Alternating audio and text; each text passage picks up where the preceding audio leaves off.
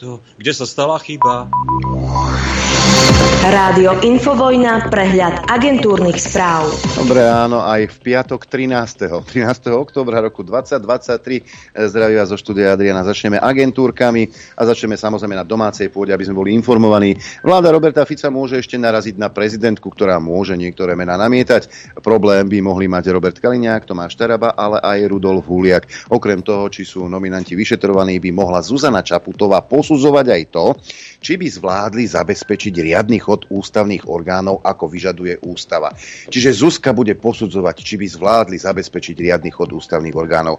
Kto teda posudzoval to, či si ty schopná zabezpečiť riadny chod ústavného orgánu Zuzka?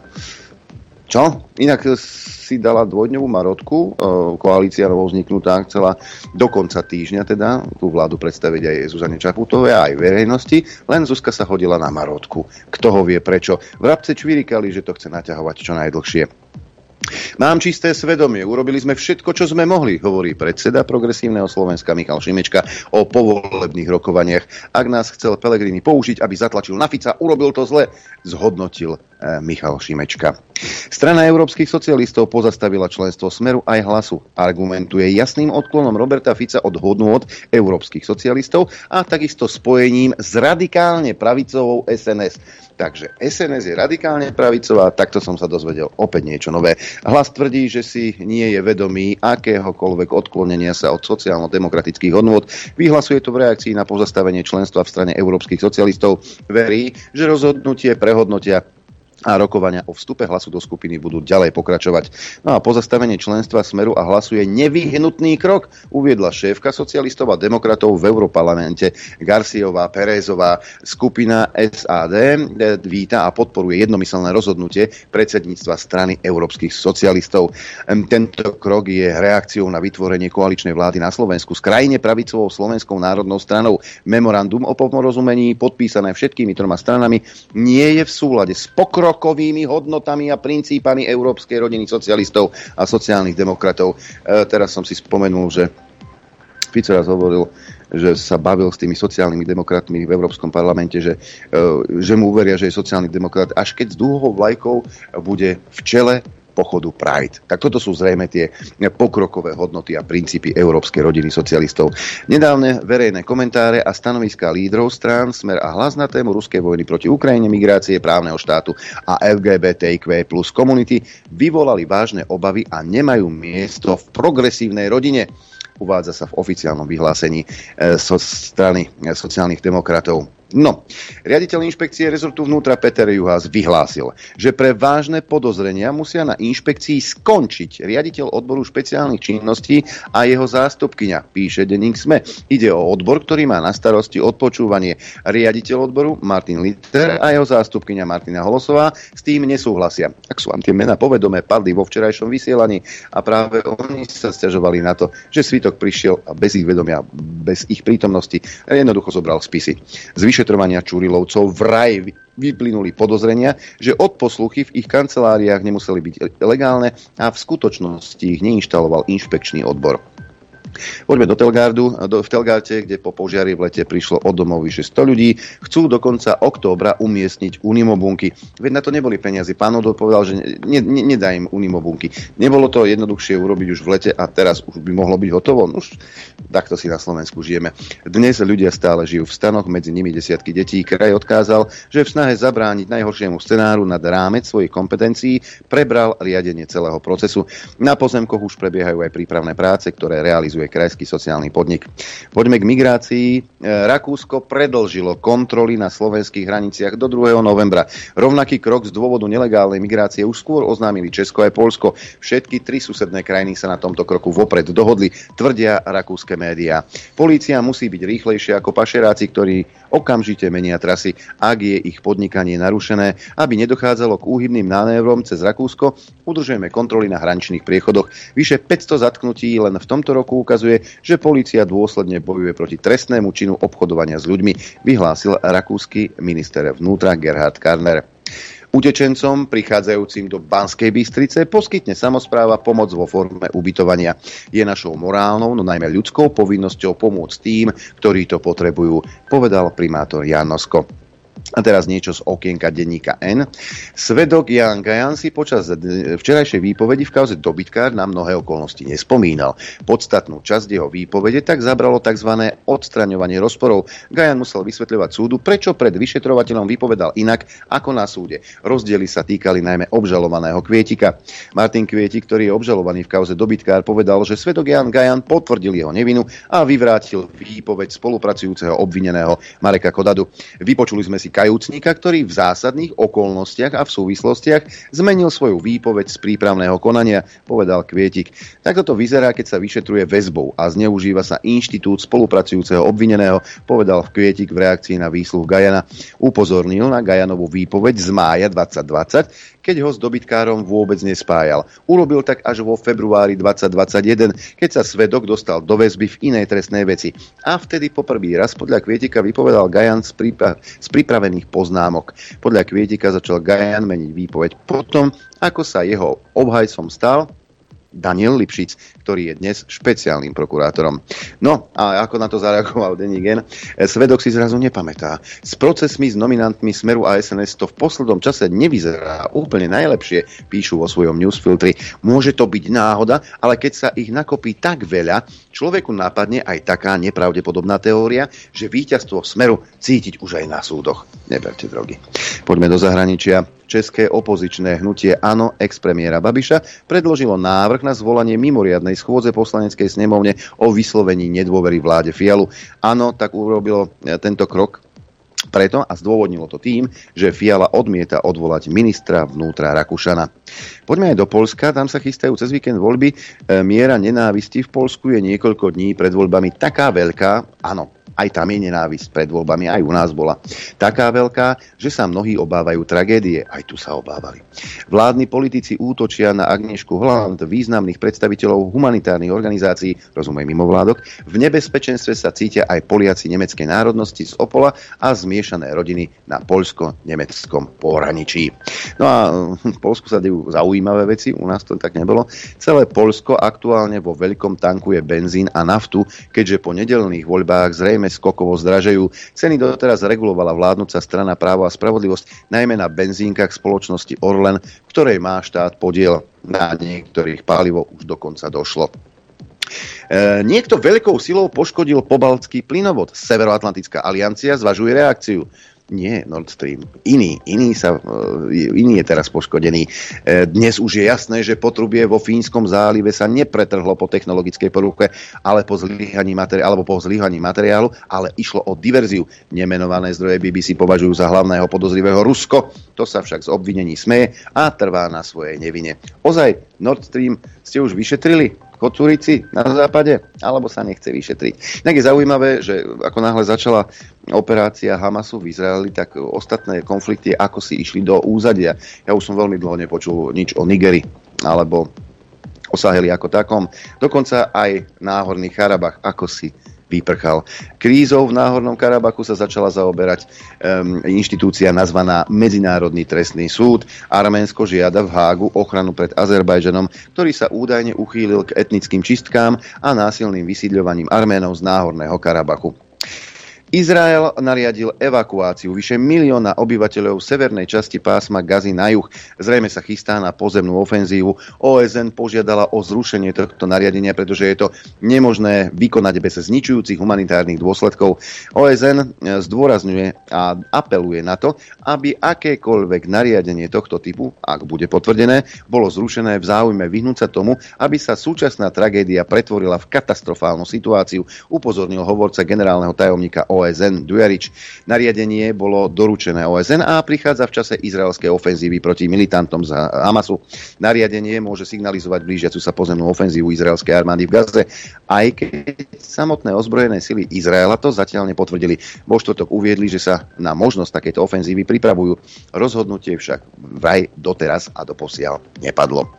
Amnesty International označila bombardovanie Gazy za kolektívny trest a vyzvala Izrael na zrušenie vyhlásenie ilegálnej a nehumánnej blokády, ktorú označila za vojnový zločin. O kolektívnom treste predtým hovorili aj nezávislí experti OSN.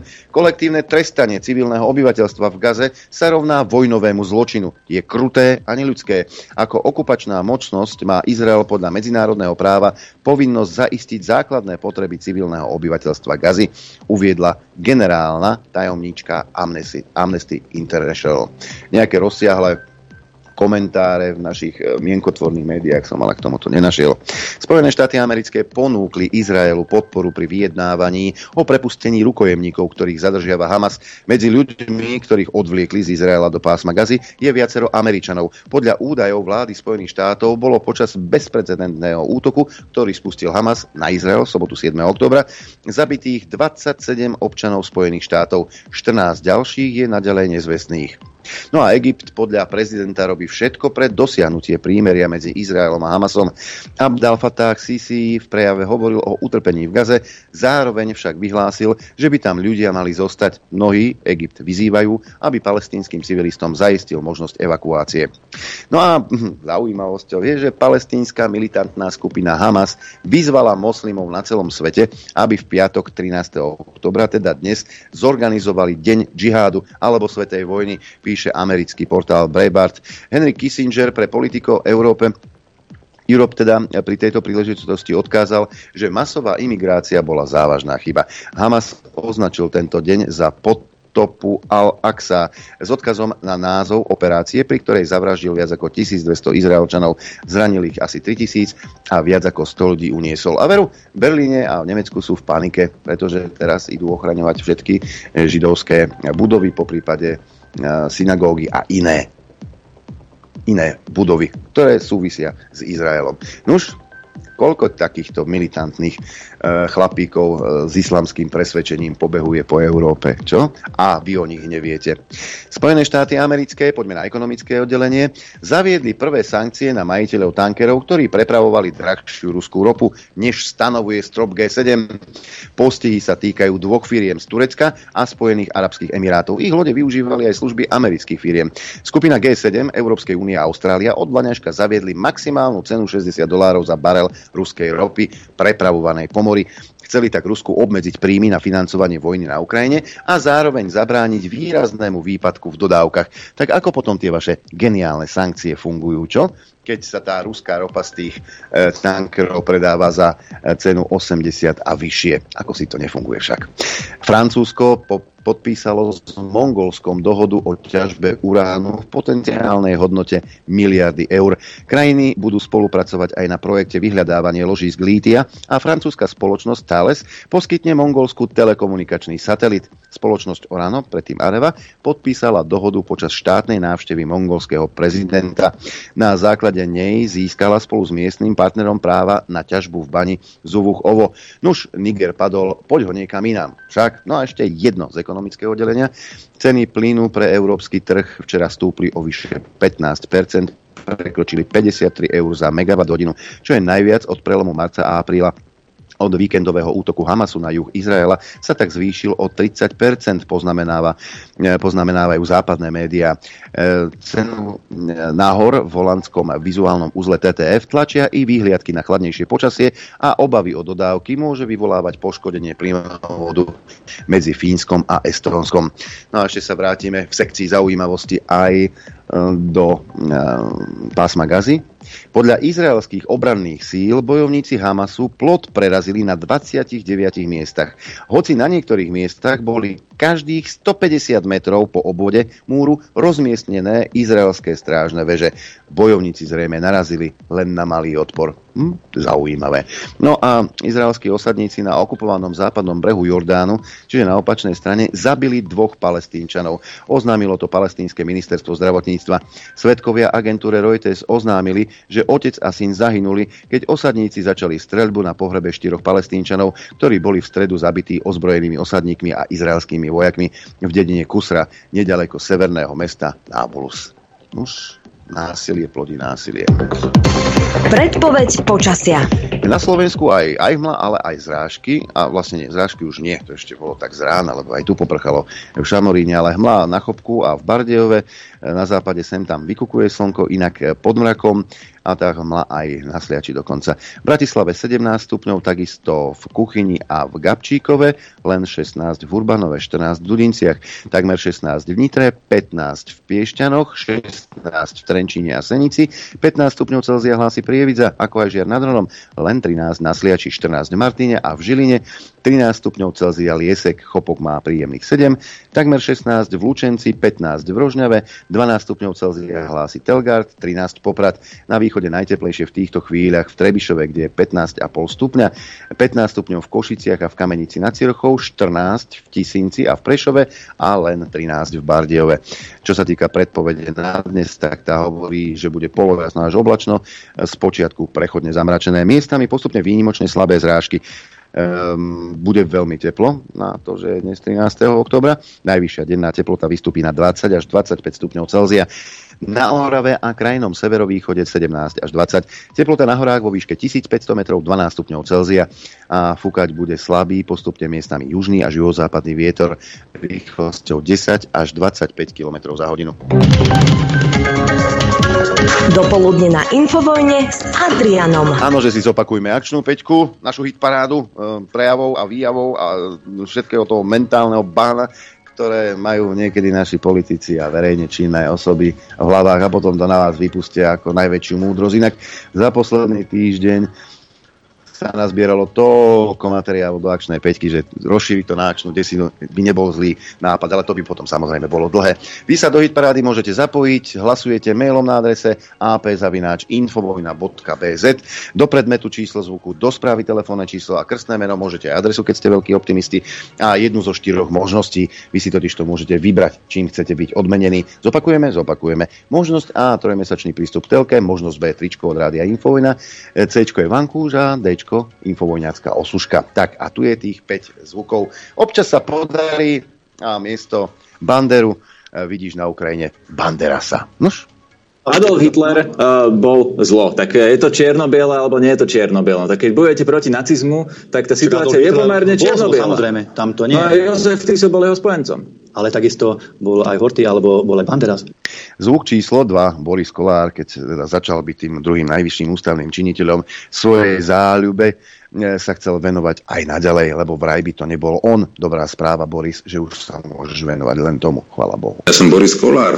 No, čo myslíte, že teraz... To, no však dobre, no, ale to znamená, že prestane mať babi? No v žiadnom prípade, pani reaktorka, no to v žiadnom prípade. To už by sa neboli, ha.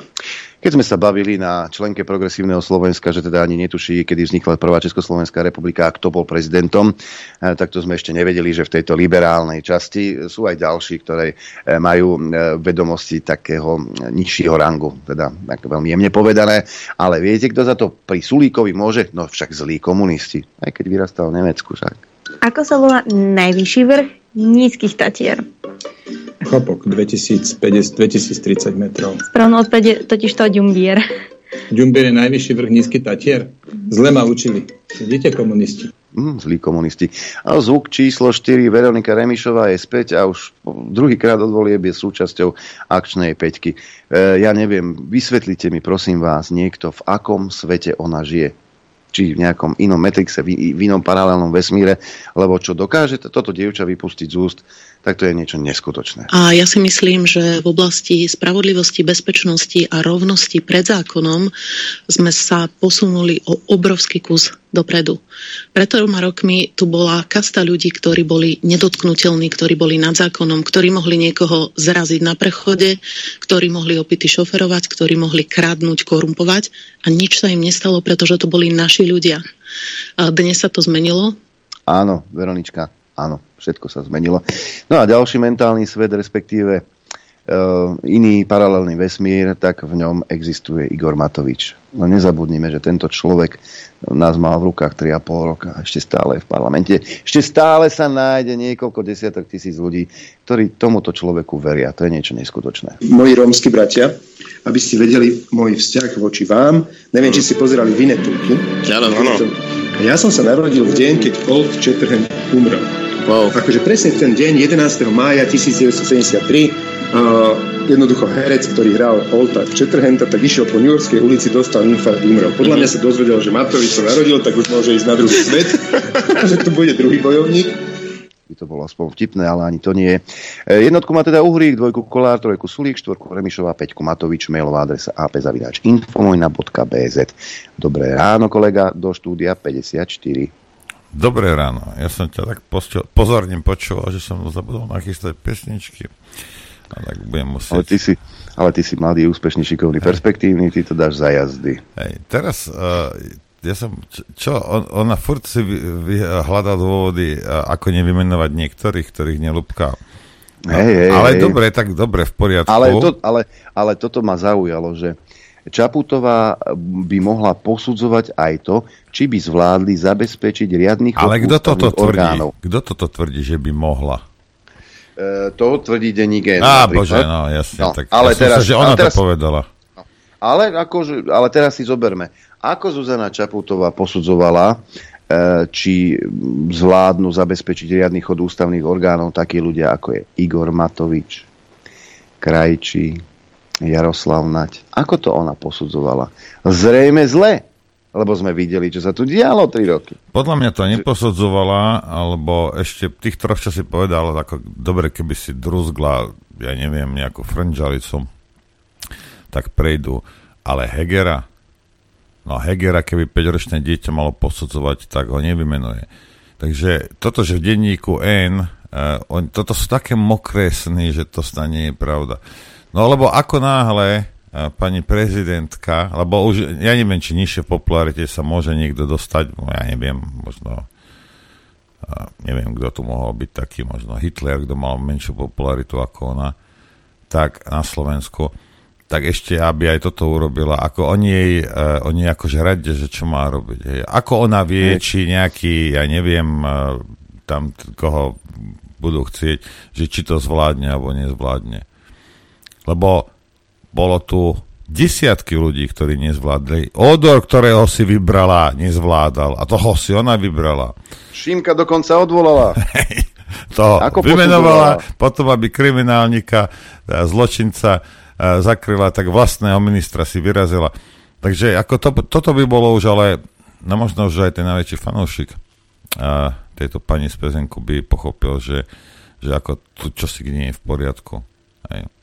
Ale, ale radia je vo veľkom. Ale ako, no denní gen, no, počúvajte, čo vy budete 4 roky robiť, mi povedzte. Čo? Niečo Lebo ľudia to... sa vám už iba smejú, takže čo budete Ej. robiť? No, ja ti prečítam ďalšiu správu z tohto slovotného denníka 23.13. to vyšlo, autora si chlastal. Potenciálny kandidát na enviro ministra Rudolf Huliak opakovane tvrdí, že globálne oteplovanie je megapodvod a straší novým svetovým poriadkom. Nič nevlastniť, byť šťastný, ale zároveň dosť chorý šťervíkov, cvrčkov a iných otráv pridávaných do potravín, aby sme nemali čas a chuť riešiť politiku a mohli nás dokonale ovládnuť cez kreditný CO2 systém, digitálnu menu a podobne. Tak toto sú tie konšpirácie, ktoré vidia v denníku N. No dobre, ale nech mi, nech, nech, dobre, Hulia, keď to dá do, do, dohromady, ono to môže vyzerať pre bežného Slováka z IQ 105 a nižším ako, ako Somarina. Lenže keď, keby sa títo ľudia, na čo samozrejme inteligencia vás nepustí, že keby ste sa pozreli na tie jednotlivé veci, po jednom, ako v takom smečku, v aktualitách a v enku, z toho robili dobrú vec. Hej? Z každého jedného, od, od pedofilov až, až, po, až po digitálnu menu. Hej?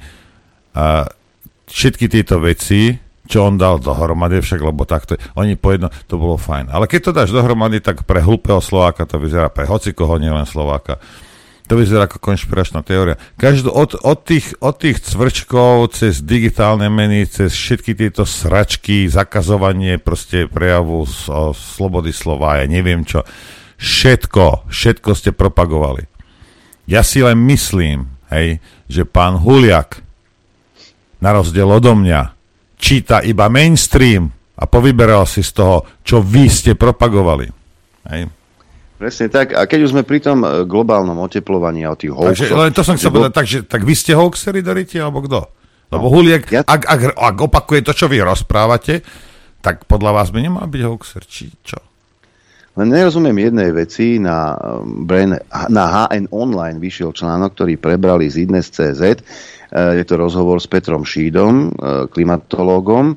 A on hovorí niečo iné ako bežní mainstreamoví ekoteroristi v tejto chvíli síce máme problém v tom, že sa otepluje, menia sa v dôsledku toho ekosystémy a mnoho odborníkov dnes tvrdí, že je to spôsobené čisto ľudským procesom. Avšak, keď sa pozrieme do minulosti a premietneme si deje, aké prebiehali v posledných 5 tisícoch rokoch, je evidentné, že niektoré spôsobuje prirodzená cyklisk- cykliskosť prírody, popisuje vedec v rozhovore IDNES.cz e, k tomu teplu, hej, tohto ročnému teplému uh, letu. Uh, to sú dve rôzne veci, teda horúce leto a smerovanie k otepľovaniu. Jedna vec je počasie, druhé je klíma. Počasie je to, čo zažívame zo dňa na deň a klíma je niečo, čo sa nám priemeruje storočia. Počasie odráža aktuálne nastavenie celej planéty. Minimálne posledných 200 rokov sa otepluje, ale je otázka, do akej miery môže e, oteplovanie vedec pripísať prírode a do akej miery človeku. E, dá sa síce povedať, že do toho človek hovorí a v posledných desaťročiach významne, ale rozhodne neplatí, že by, ovplyvňovali klímu, že by ovplyvňoval klímu sám a len posledných 200 rokov. Je to oveľa dlhší globálny proces a zároveň existuje celý rad prírodných javov prepisujúcich sa do klímy. Z pohľadu na dlhšie obdobie rádovo tisíc rokov je trend skôr opačný. My smerujeme niekam do doby ľadovej.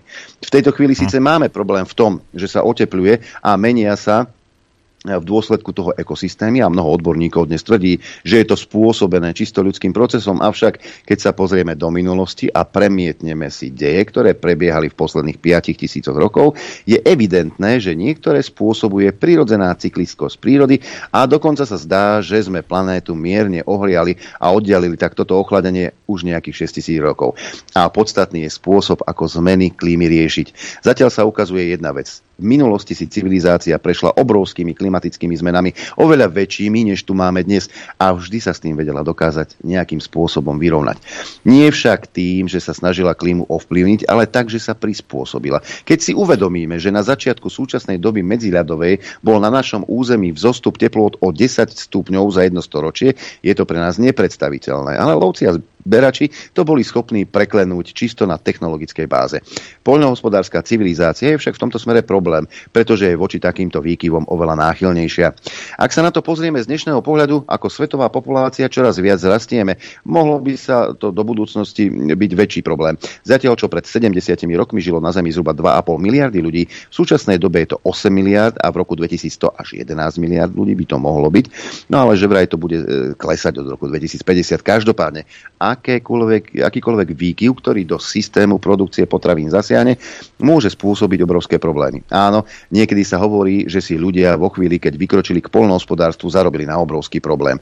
To štartuje všetky negatívne javy. Preľudnenie, vysokú koncentráciu ľudí, choroby a vojny. Celá holocénna mm, doba, teda tá naša, e, to je súčasné geologické obdobie, ktoré sa začalo koncom poslednej doby ľadovej, teda približne pred 12 tisíc rokmi. História ľudskej kultúry spočíva v tom, že sa rozširujú jednotlivé polnohospodárske skupiny, stretávajú sa a súperia, dochádza k nerovnosti, rodia sa vládcovia. Na druhú stranu si treba uvedomiť, že to nemá len negatívne následky, má to obrovský vplyv na rozvoj technológií, ktoré umožňujú väčšiu mieru adaptácie. Urobiť z púšte v Izraeli úrodné miesto by bolo pred 10 tisíc rokmi nemysliteľné. Ľudia neboli schopní niečo také zariadiť. Bez polnohospodárstva by budúca história ľudského rodu bola jednoznačná. Boli by sme len lovci, ktorí by vo veľmi obmedzenej miere obývali planétu. A pri nástupe ďalšej doby ľadovej by sme sa na ňu zase len adaptovali. Doby ľadové totiž neumožňujú takú koncentráciu ľudí, aby sa technológie mohli vyvíjať a rozšírovať, takže by bol vývoj na nejakých 80 tisíc rokov zase zmrazený. A zdá sa, že v súčasnej dobe sme relatívne blízko energetickej sebestačnosti, avšak len vďaka tomu, že to niekoľko sto rokov flikujeme fosílnymi palivami. To sú dnes považované za zlo, za úplné zlo, ktoré nám ničí klímu. Pritom nám umožnili kúpiť si čas na technologický rozvoj, čo si dnes málo kto chce pripustiť. My sme si museli požičať energiu na dlh, aby sme toto obdobie mohli prekročiť. Keby sme pred niekoľkými storočiami neprešli na fosílne paliva, priemyselná spoločnosť by sa nerozvinula tak rýchlo a vôbec a my by sme neboli tam, kde sme.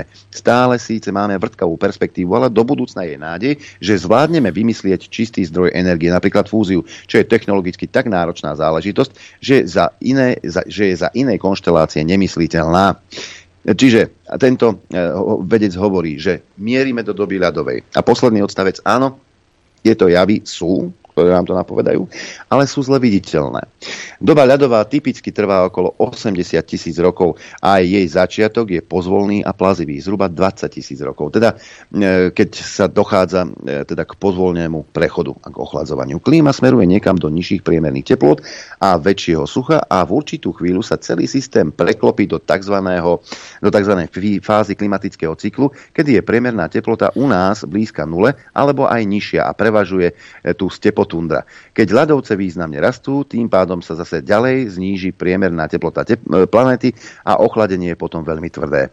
Je teda veľmi ťažké určiť okamih, kedy doba ľadová začína. Vezmite si, že 20 tisíc rokov je doba mnohonásobne dlhšia, než je trvanie našej civilizácie a my náznaky týchto dejov v holocenej klíme sledujeme posledných 3000 rokov.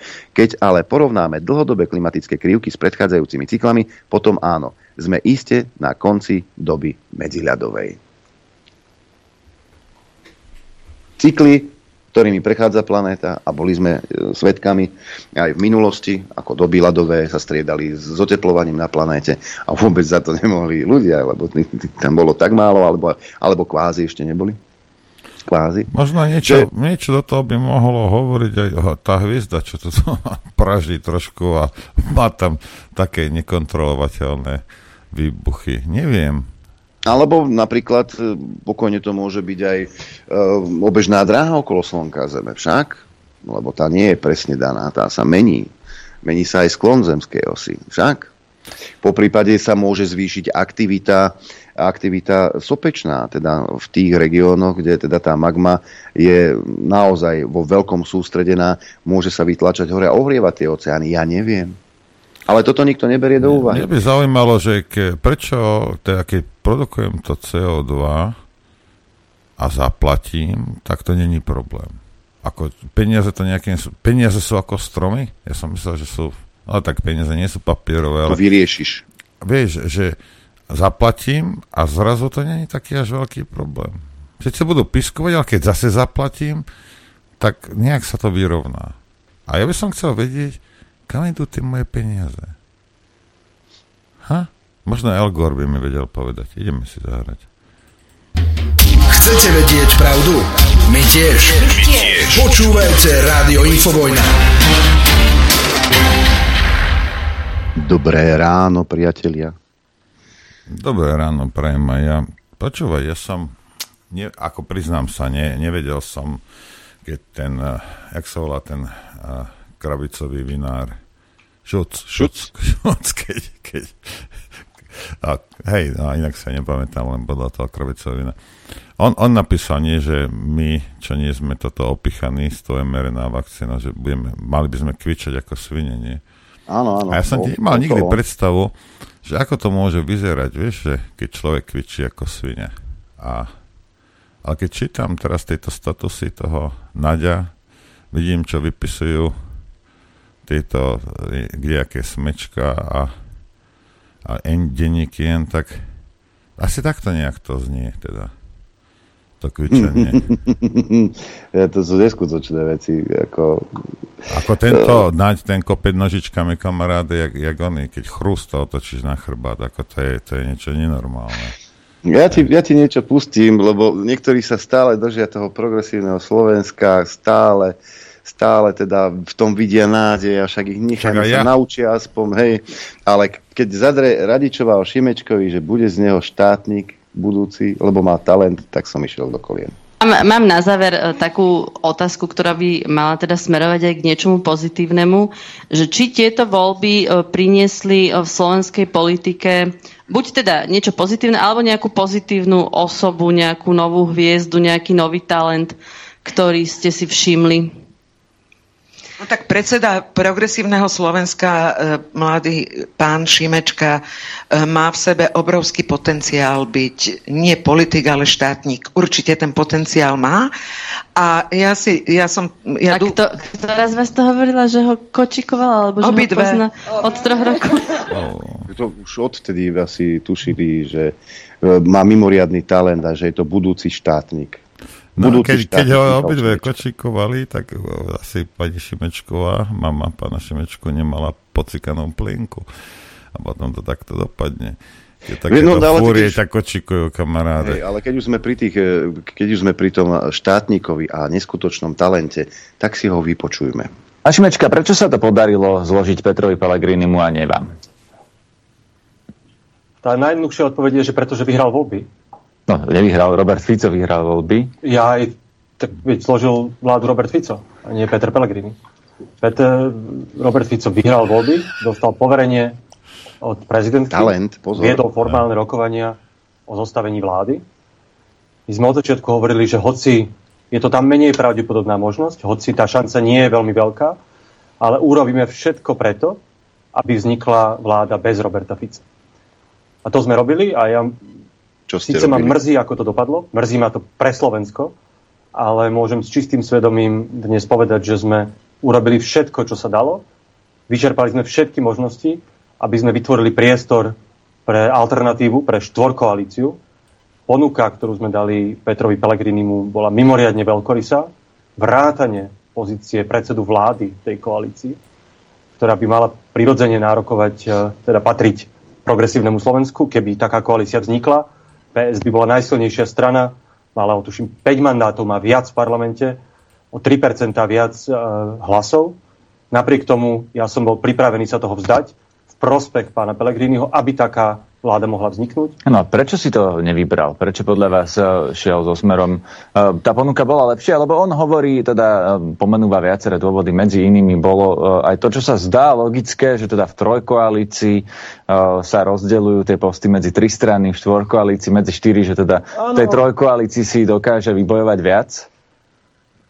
Všetko, čo dnes Peter Pellegrini hovorí ako dôvody, pre ktoré nielen, že sme sa nedohodli, ale on ani nechcel reálne rokovať usekli to, zarezali to a vybrali si smer. Všetky tie dôvody, ktoré on dnes uvádza, sú výhovorky. Ja som presvedčený, že už od istej fázy on už bol rozhodnutý, že ide so smerom. Keď si porovnáte tie ponuky, tak v tej našej hypotetickej štvorkoalícii by mal hlas predsedu vlády. Čo je najsilnejšia figura v rámci exekutívy. A toto je ten štátnik, toto je ten talent nad ktorým sa rozplýva pani Radičová. Toto je, keď, toto je, keď sa zúčastníš volieb týždeň po nich nevieš, kto vyhral. Povedal Ale... sa, nečudujte, že on sa cíti ako, ako, ako víťaz. Však on nevie. A, tak, tak, a ten Ale... moderátor asi tiež nie. Ja neviem, možno ste v šoku. Možno by ste si mali sadnúť niekam do kúta a začať dýchať zhlboka a nech, predýchať celú túto situáciu. A potom potom sa vrátiť a začať komentovať. Ale to, ale to je taký liberálny šport v rozoznávaní politických talentov. Svojho času zahviezdila podobným vyjadrením aj Monika Tódová. Veď si vypočujme. Je pravdou, že prezidentka Zuzana Čaputová akože má trošku iný treatment v e, denníku N a v smečku, dajme tomu, ako by mala niekde na sociálnych sieťach, lebo je tam proste pocit, že to nie je systémové zlyhanie, ale je to skôr ako taká náhodná. Ja to vôbec nemyslím, že má uh-huh. iný treatment. Uh-huh. Proste úplne rovnaký prístup má, ako, ako máme ku každému ostatnému uh-huh. politikovi. Ona je jednoducho iná. Uh-huh. Ona je iná, ako sú tí politici, na ktorých sa tu pozeráme 20 rokov. Jednoducho, ona, ja keď som ju videla ešte v kampani, ja som si už vtedy hovorila, že to je jednoducho zásadný politický talent. Zásadný politický talent. Pozor, je to zásadný politický Ale pozri sa, to, že to povie Todová, to neznamená, že je to pravda. Ja tu už roky o sebe tvrdím, že som 20-ročná fotomodelka. Fotku mám, kokos, fotku mám tu niekde. Hej. A vidím ju. A, a aj tak to nie je pravda. To je jedno, kto čo rozpráva pre živého. Však ona, Todová si môže povedať, čo chce. Môže o sebe prehlásiť, že je tak pekná ako ja. Som fotomodelka, alebo ako je... To je, Zúza. to je jedno, môžu čokoľvek hovoriť. To ešte neznamená, že to je pravda. Ale počúvaj, mám ďalšiu smutnú správu pre Slovensko. No akú? No, tak počúvajte toto. Počúvajte toto. Toto je zlá správa. Ľuboš Blaha a krátke správy. Po hm. Šoltésovi a Klusovi sa chystá zo Slovenska odsťahovať aj miliardár z Esetu Trnka. A vraj odchádza kvôli Ficovi a Blahovi. Poprosíme všetkých tých, ktorí by nám za tento dobrý skutok chceli postaviť sochu, nerobte to, my sme skromní chlapci. Ja len, že odchod miliardárov z esetu zo slovenskej politiky bude dlhé týždne bujaro oslavovať celé Slovensko. Kisku odsúdil nezávislý súd na dvojročnú podmienku. Veľkou otázkou je, prečo iní daňoví podvodníci dostávajú basu na tvrdo a Kiska nie. Toto je spravodlivosť. No, takže Trnka nám ide preč. Bože, ja som taký nešťastný, že ide preč. Mám, možno ne... sa odsťahuje, možno sa odsťahuje aj Spišiak. Hviezda, vychádzajúca z progresívneho Slovenska. Spišiakovi by som odporúčal Holandsko, alebo niektorý no. štát z, zo štátov v Spojených štátoch amerických. Alebo on chce silou mocou tie drogy, vieš, Hej. legalizovať. Ale on, on je tiež prekvapený volebným výsledkom. Dobre Hej. počúvajte. Viete, teraz keď som sledoval výsledky volieb, exit pool a tam bolo analyzované podľa rôznych profesí, vekových kategórií, rôznych kategórií a nakoniec bola aj kategória policajti. Mm-hmm. Tak som bol zvedavý, že ako volili policajti, teda podľa exit polu. Vyše polovica policajtov volilo stranu Smer, okolo 20% republiku a progresívne Slovensko 3%. 3%. Z tohto mi bolo tak čudne, a že sa mi tak zviera žalúdok aj hruď, že... To aj vidíme. Toto, policajti. Viete, lebo policajt je človek, ktorý by mal byť informovaný, by mal vedieť, kde je to zlo, kde je tá korupcia, kde sa to zneužíva, kde potrebuje mať tie ruky a robiť bez ohľadu na to, že kto je známy, neznámy, kto je aký. Áno. A, a, a, a a nechcú zvoliť tú stranu, ktorá im toto chce garantovať. Ale, a, ale teraz vám budem trošku oponovať, lebo to neznamená, že ak policajt volí nejakú inú stranu, ktorá vám povedzme, že nie je blízka, že je zlý policajt. To Prekvapenie, pán Počúvajte. Oni musia, predsa musia vedieť, kde je to zlo. Asi vedia. No, jedna vec je, že vedia, druhá vec je, že o pred 3,5 rokmi minimálne 50% policajtov volilo, uh, volilo Matelka. Hej. A my to hovorili oduševnenie a do očí. A jedine, jedine Matovič. Hej. No tak teraz volili Fica. No, tak ako vyzerá, že tí policajti nie sú iní, ako sú, jak je zbytok, zbytok Slovenska. tak ako, toto sú také somariny, že to snáď nie je pravda. Hej. A všetci sú strašne prekvap, prekvapení, však? Prosím ťa, rozumieš teraz. No a Spišiak, hej, to je veľmi divná figurka. Hej, hej, hej. Možno takí tí starší zabludíte do Dunajskej strany, ak sa spýtajte na neho. Spišiaka. Bože, Bože môj, alebo, na nebesie. Alebo v Komárne sa opýtajte na Hamrana. Budete vedieť, odkiaľ vietor fúka. Ja tu mám také krátke zhrnutie od Daga Daniša, toho, čo sa udialo za posledný týždeň z jeho rubriky týždeň, 7 dní v kocke. V útorok Pellegrini definitívne ukončil rokovania s progresívcami o štvorkoalícii a otvoril dvere pre návrat Ficovej vlády. O obrate v hlase od progresívneho Slovenska k smeru sa však rozhodlo už podstatne skôr, v lete. V útorok sme sledovali len dohru udalostí, ktoré sa lámali v júli a auguste. Prispel k tomu paradoxne aj Daniel Lipšic, respektíve politika špeciálnej prokuratúry a NAKY. Keď policajný prezident na diálku odpálil ministra vnútra Šimka a keď následne NAKA udrla na Gašpara a na policajnú inšpekciu, na šéfa SIS a nakoniec aj na Gurčíka, Pellegrini musel prehodnotiť priority. Až do júla sa zahrával s myšlienkou širokej koalície s progresívcami. Potom to už nešlo. V hlase pochopili, že Hamran s Lipšicom sú silnejší ako minister vnútra s premiérom. A takisto pochopili, že NAKA by sa mohla používať v policajnej vojne alebo v politickom boji aj po voľbách. Hlavne proti toxickým koaličným partnerom progresívnej koalícii by mala toto sporné postavenie práve Pelegriniho strana. Po prípade Kolár ten však neprešiel volebným sitom. Viaceré zdroje z hlasu potvrdili, že po volebných raziach NAKY bolo pre stranu prioritou získať ministerstvo vnútra. Politicky preferovala vládu so smerom.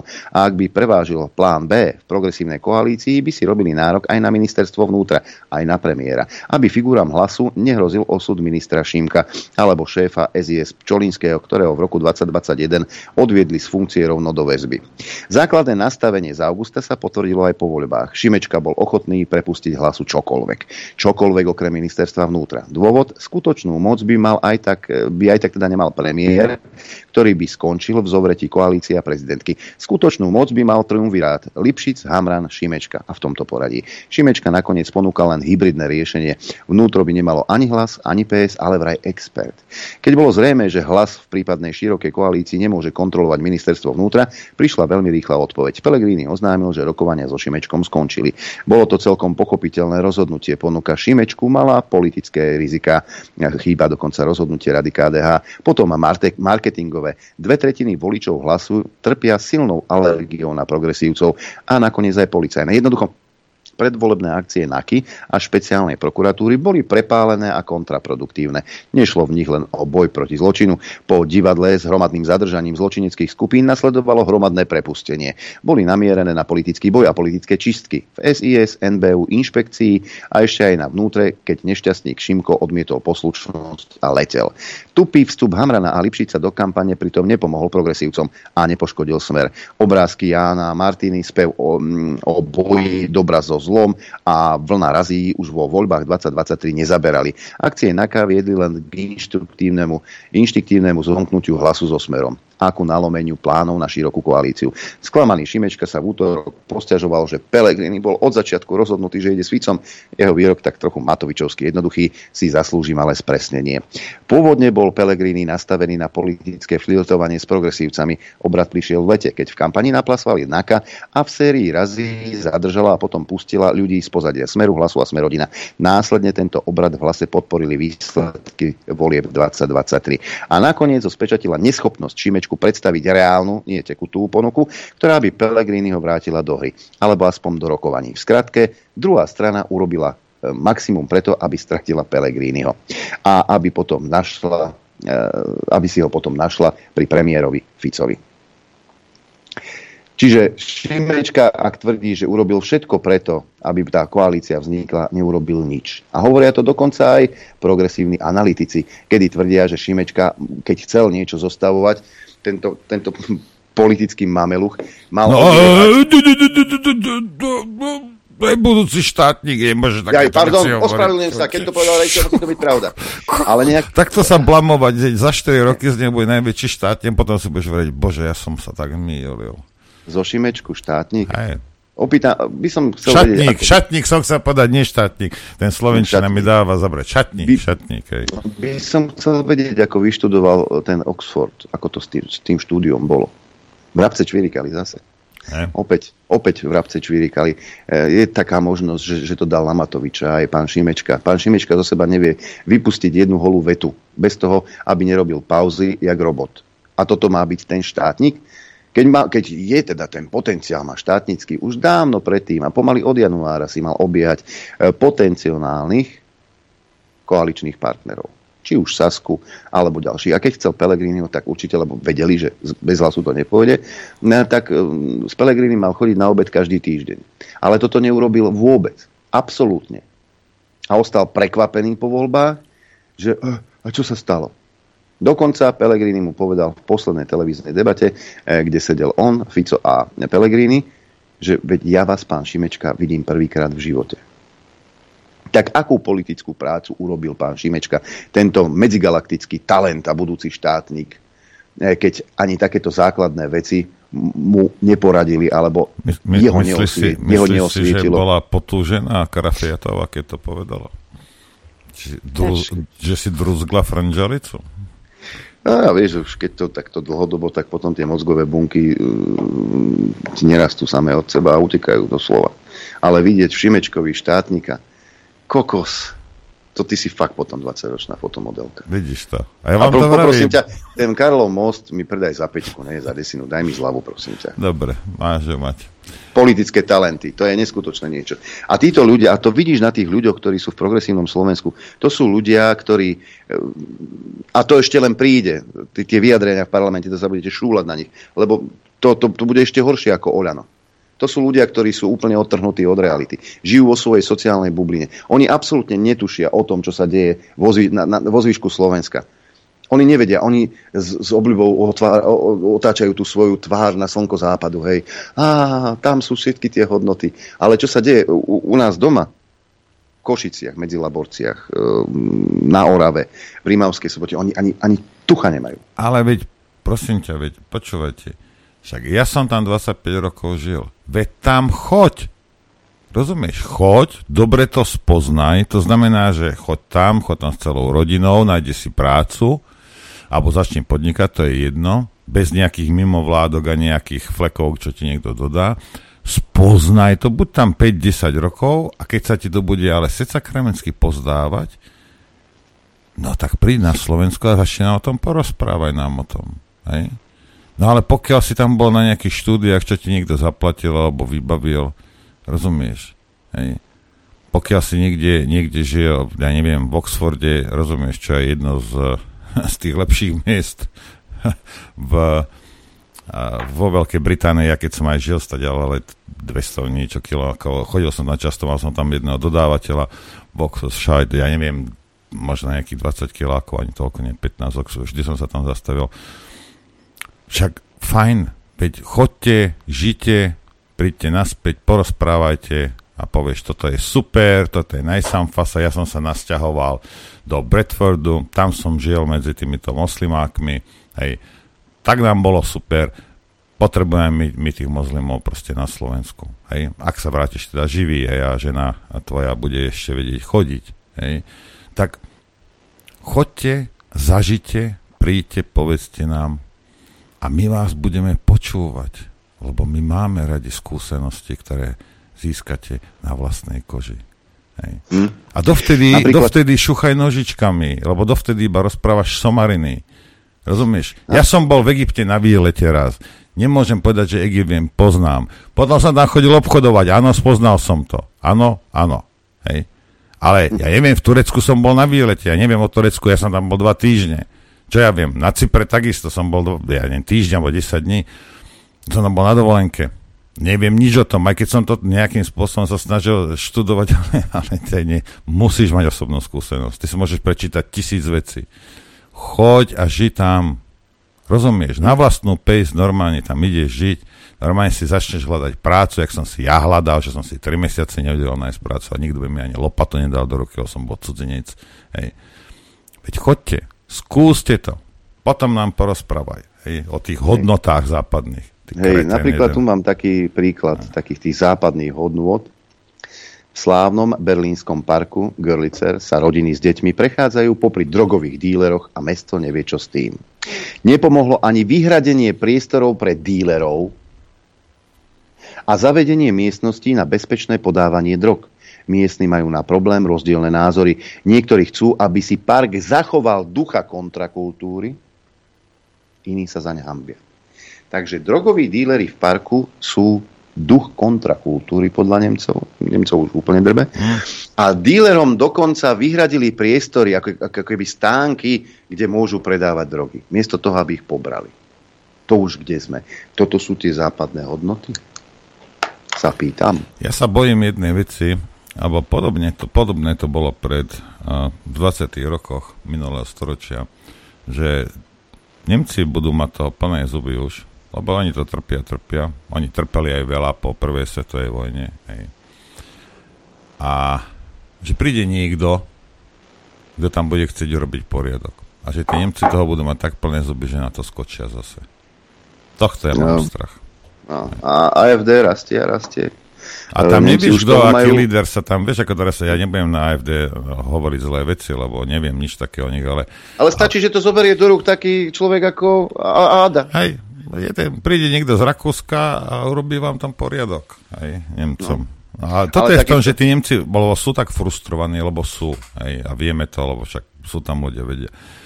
A málo sa ich bojí rozprávať, ale keď budú mať možnosť to nejakým pri voľbách nejakým spôsobom dať niekomu metlu do ruky, tak pravdepodobne to urobia. Hej. A to je presne tým, že neotvárajú si hubu, keď sa to začína. Potom to už nechajú dôjsť do takej miery, že, že potom idú do druhého extrému. Toto je problém ale, poslušný Nemcov. Vieš, ale my, my, my máme ten príklad, čo sa deje v západnej Európe. Teraz som videl množstvo záberov, čo robia palestínci alebo prívrženci Hamasu v západnej Európe. Hm? V Londýne, v Berlíne, to je jedno, tam sú protesty. Dokonca vyzýva Hamas na nejaký džihad svety na, na dnešný deň. Tak uvidíme, čo sa bude diať. My ten príklad vidíme, čo sa deje a aká nelegálna migrácia e, je v Nemecku, v Taliansku, Francúzsku, Veľkej, Veľkej Británii, e, vo Švedsku a čo sa tam na základe toho deje.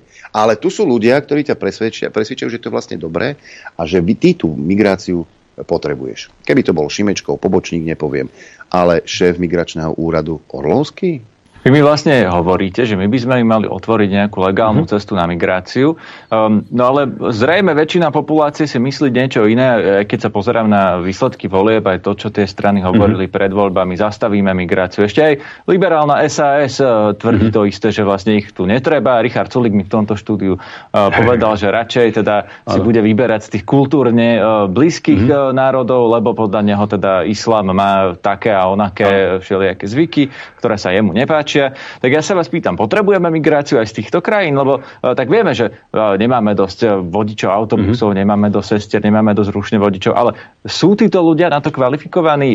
Vieme ich zamestnať, vieme ich využiť mm-hmm. napríklad na to, aby jedného dňa platili nám dôchodky, keď vieme, že ten dôchodkový systém mm-hmm. zlyháva? Alebo je to tak, ako hovoria mm-hmm. naozaj tí kritici, ano. že mnohí z tých ľudí sa nezamestnajú, nemajú tie kvalifikácie, ktoré my potrebujeme? Mm-hmm. To je absolútne v poriadku a môžeme debatovať o tom, že odkiaľ by mali prichádzať tí ľudia. A samozrejme, tá preferencia mať niekoho z kultúrne blízkeho prostredia alebo jazykovo blízkeho prostredia je vždy najlepšia. To je samozrejme, lebo nemusíte dávať taký veľký dôraz na vlastne kultúrne zblíženie sa rôznych komunít. Zároveň však platí, že jedna z najrýchlejšie rastúcich komunít u nás minulý rok boli práve Indovia, ktorí môžu byť aj moslimovia, aj hinduisti a sú tu, myslím, že ich počet narastol takmer trojnásobne z nejakých 500 na takmer 2000 a len tým, že proste firmy potrebovali zváračov alebo ľudí do strojárenského priemyslu. A v takýchto malých počtoch zvládnete akúkoľ, akúkoľvek náboženskú skupinu. Pretože vy ste ten, ktorý si vyberá. To neznamená, že vy ste obeťou nejakého toku. Áno, veľké krajiny typu Nemecko, ktoré majú tie silné komunity, už sú pod obrovským tlakom a sú svojím spôsobom aj obeťami toho záujmu o seba. My takýto záujem no Slovensko neregistrujeme, nemáme ho.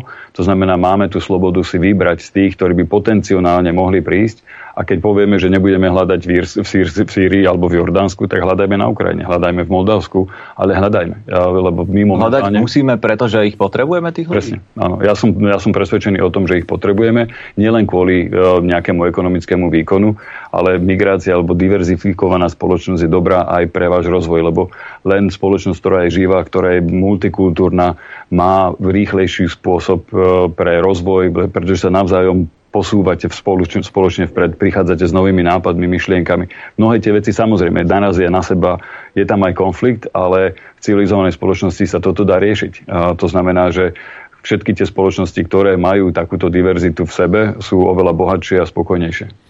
No, a ja, podri sa. Mm, Orlovský nie je blbý. Hej. A to, čo hovorí priemerný Slovák, hej, keby teda nevedel, ako sa veci majú hej, inde, tak by to mohol aj zobrať, lebo to bolo veľmi, veľmi rozumne vysvetlené.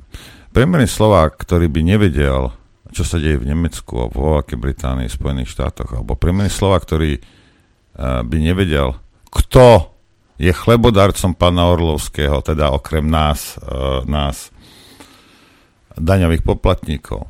Hej? Že toto sú toto sú rečičky Ježibaby, ktorá lákala Janka a Marienko, rozumieš, na nejaké, nejaké medovníky. Ako nebláznite ľudia. Hej. Ako nemôžete podláhnuť tomuto. Lebo viete, v Nemecku to bolo tiež takisto, ako čo, a v Anglicku to bolo tiež takisto, však všade to bolo takisto, ako je to teraz u nás. Niekde museli začať.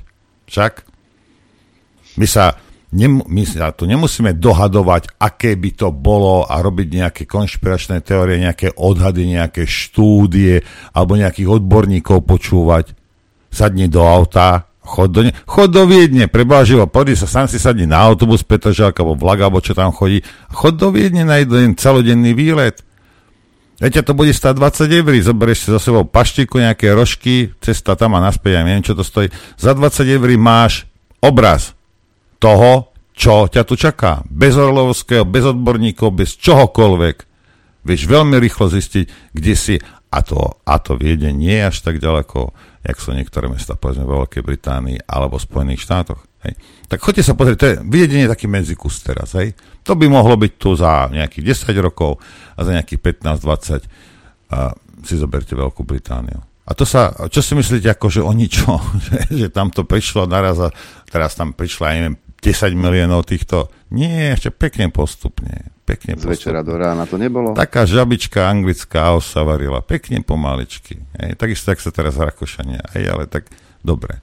Ale vravím vám, nepotrebujete nič. Zober si 20 eur, chod do Viedne. Hej, paštiku a neviem, za, za 5 eur paštiku si zoberá rožky, keď nemáš prachy. A zistíš, o čom to je. Na vlastné oči sa pozrieš a nemusíš mňa počúvať, nemusíš nič. Hej. Ani sa dohadovať, ani veriť nikomu, ne, len svojim očiam. Hej. Hm. E, ešte jednu správu tu mám a pobavila ma, lebo zase nejak taký jednoduchší mu to zožerú tomuto talentu a budúcemu štátnikovi. Predseda PS Michal Šimečka rezignoval na post podpredsedu Európskeho parlamentu. Ako líder opozície budem kontrolovať kroky vlády Smeru, hlasu a SNS. Voči ich štýlu vládnutia musíme bojovať oveľa lepšiu a kvalitnejšiu alternatívu, vyhlásil. Ehm, človek neznalý by si mohol povedať, že oh, on sa vzdal takého lukratívneho postu, ako je podpredseda Európskeho parlamentu, len pre dobro Slovákov. Tadlajs. On sa musel vzdať, nakoľko kandidoval v voľbách a úspel a stáva sa členom parlamentu. No, ale ja mám, ja mám verejnú výzvu.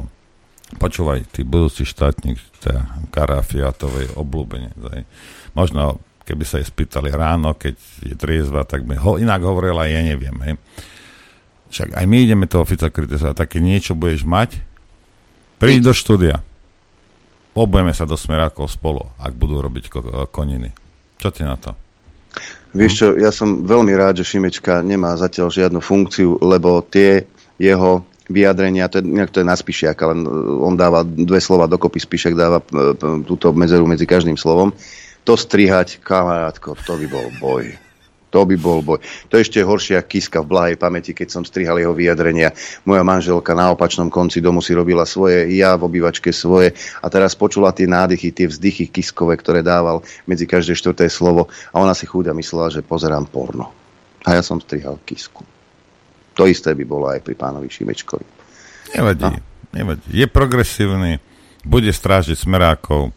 Ja si myslím, že si s ním budeme rozumieť. Poďme si zahrať.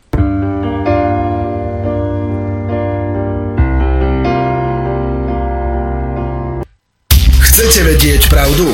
My tiež. My tiež. Počúvajte Rádio Infovojna. Dobré ráno prajem, priatelia, kamaráti, aj do reprízy pozdravujem. Dobré ráno prajem. Každému. Uh, Máme hostia? Máme hostia. Čo by sme nemali? Ja, mám, ja, mám, ja, mám, ja sa mu musím priznať k niečomu, keď ho no predstavíš no teda. Keď ho predstavíš. Uh, hosťom štúdiu po dlhšej dobe je pán doktor Miroslav Kamenský. Nože, vítajte u nás. Ďakujem pekne za pozvanie. Ďakujem Adrián, ďakujem Norbert, že konečne môžem byť tu.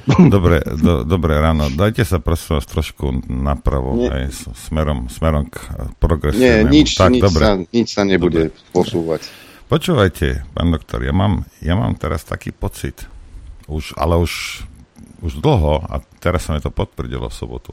Ja sa cítim jak popoluška. Ja, ja furt musím, musím sa s niečím zaoberať. Furt sa mi starajú o to. Tak, niekedy som, my bojovali sme proti terorizmu. Hej. Prišiel COVID a už sme nebojovali s teroristom, bojovali sme s covidom. Potom prišiel Putin, nebojovali sme s covidom, bojovali sme za Ukrajinu. Uh, s Rusmi. Hej. A teraz prišiel Netanyahu, nie, nie, to som sa pomýl. Teraz prišiel Hamas, hej? Tak. A, a už, už proti Rusom nebojujem, už, už, už teraz musím bojovať teda proti, proti Hamasu. Ako toto, oni furt nám niečo dajú, aby sme sa mali čím zaoberať? No, nedá sa bojovať na piatich frontoch a rôznych frontoch súčasne. Takže v kuse to je len, hej, takto, hej. Tak, no lebo no, poprvé uh, ani tá najväčšia svetová veľmoc, a môžeme ju zatiaľ volať, hegemón, aj keď už nie je v strede toho epicentra, ona už je, není na okraji, ale už je mimo toho uh, centra svetového diania, myslím teraz uh, mocenský, ten mocenský faktor.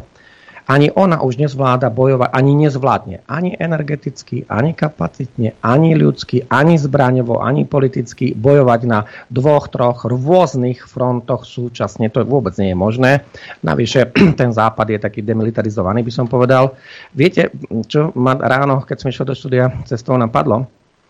Pred 8 mesiacmi, ja som bol prvýkrát info vojne, bolo to 31. januára a e, tu sa nahralo také video na kanál Henry Lee. 132 tisíc ľudí ho videlo a tam bol šokujúci, e, šokujúca titulka. Prečo Ukrajina prehrala? Samozrejme, také niečo by vtedy nemohlo vyjsť v mainstreame, lebo to boli také novátorské myšlienky ešte v tom čase. No, teraz sa pýtam všetkých tých kritikov. Už viete, prečo Ukrajina prehrala? Ja som to vysvetlil mm, pred tými 8 mesiacmi. Ak si niekto myslí, po tom, čo sa teraz deje, že Ukrajina má nie že 0,0%, ona má žiadnu šancu. Čiže nejakú šancu na akékoľvek víťazstvo tak vieme, ako to tam skončilo. Napriek tomu, že to tí americkí špecialisti si aj mali nejako prepočítané. A sa teraz inak pýtam. Ako to majú tí americkí špecialisti CIA prepočítané dnes?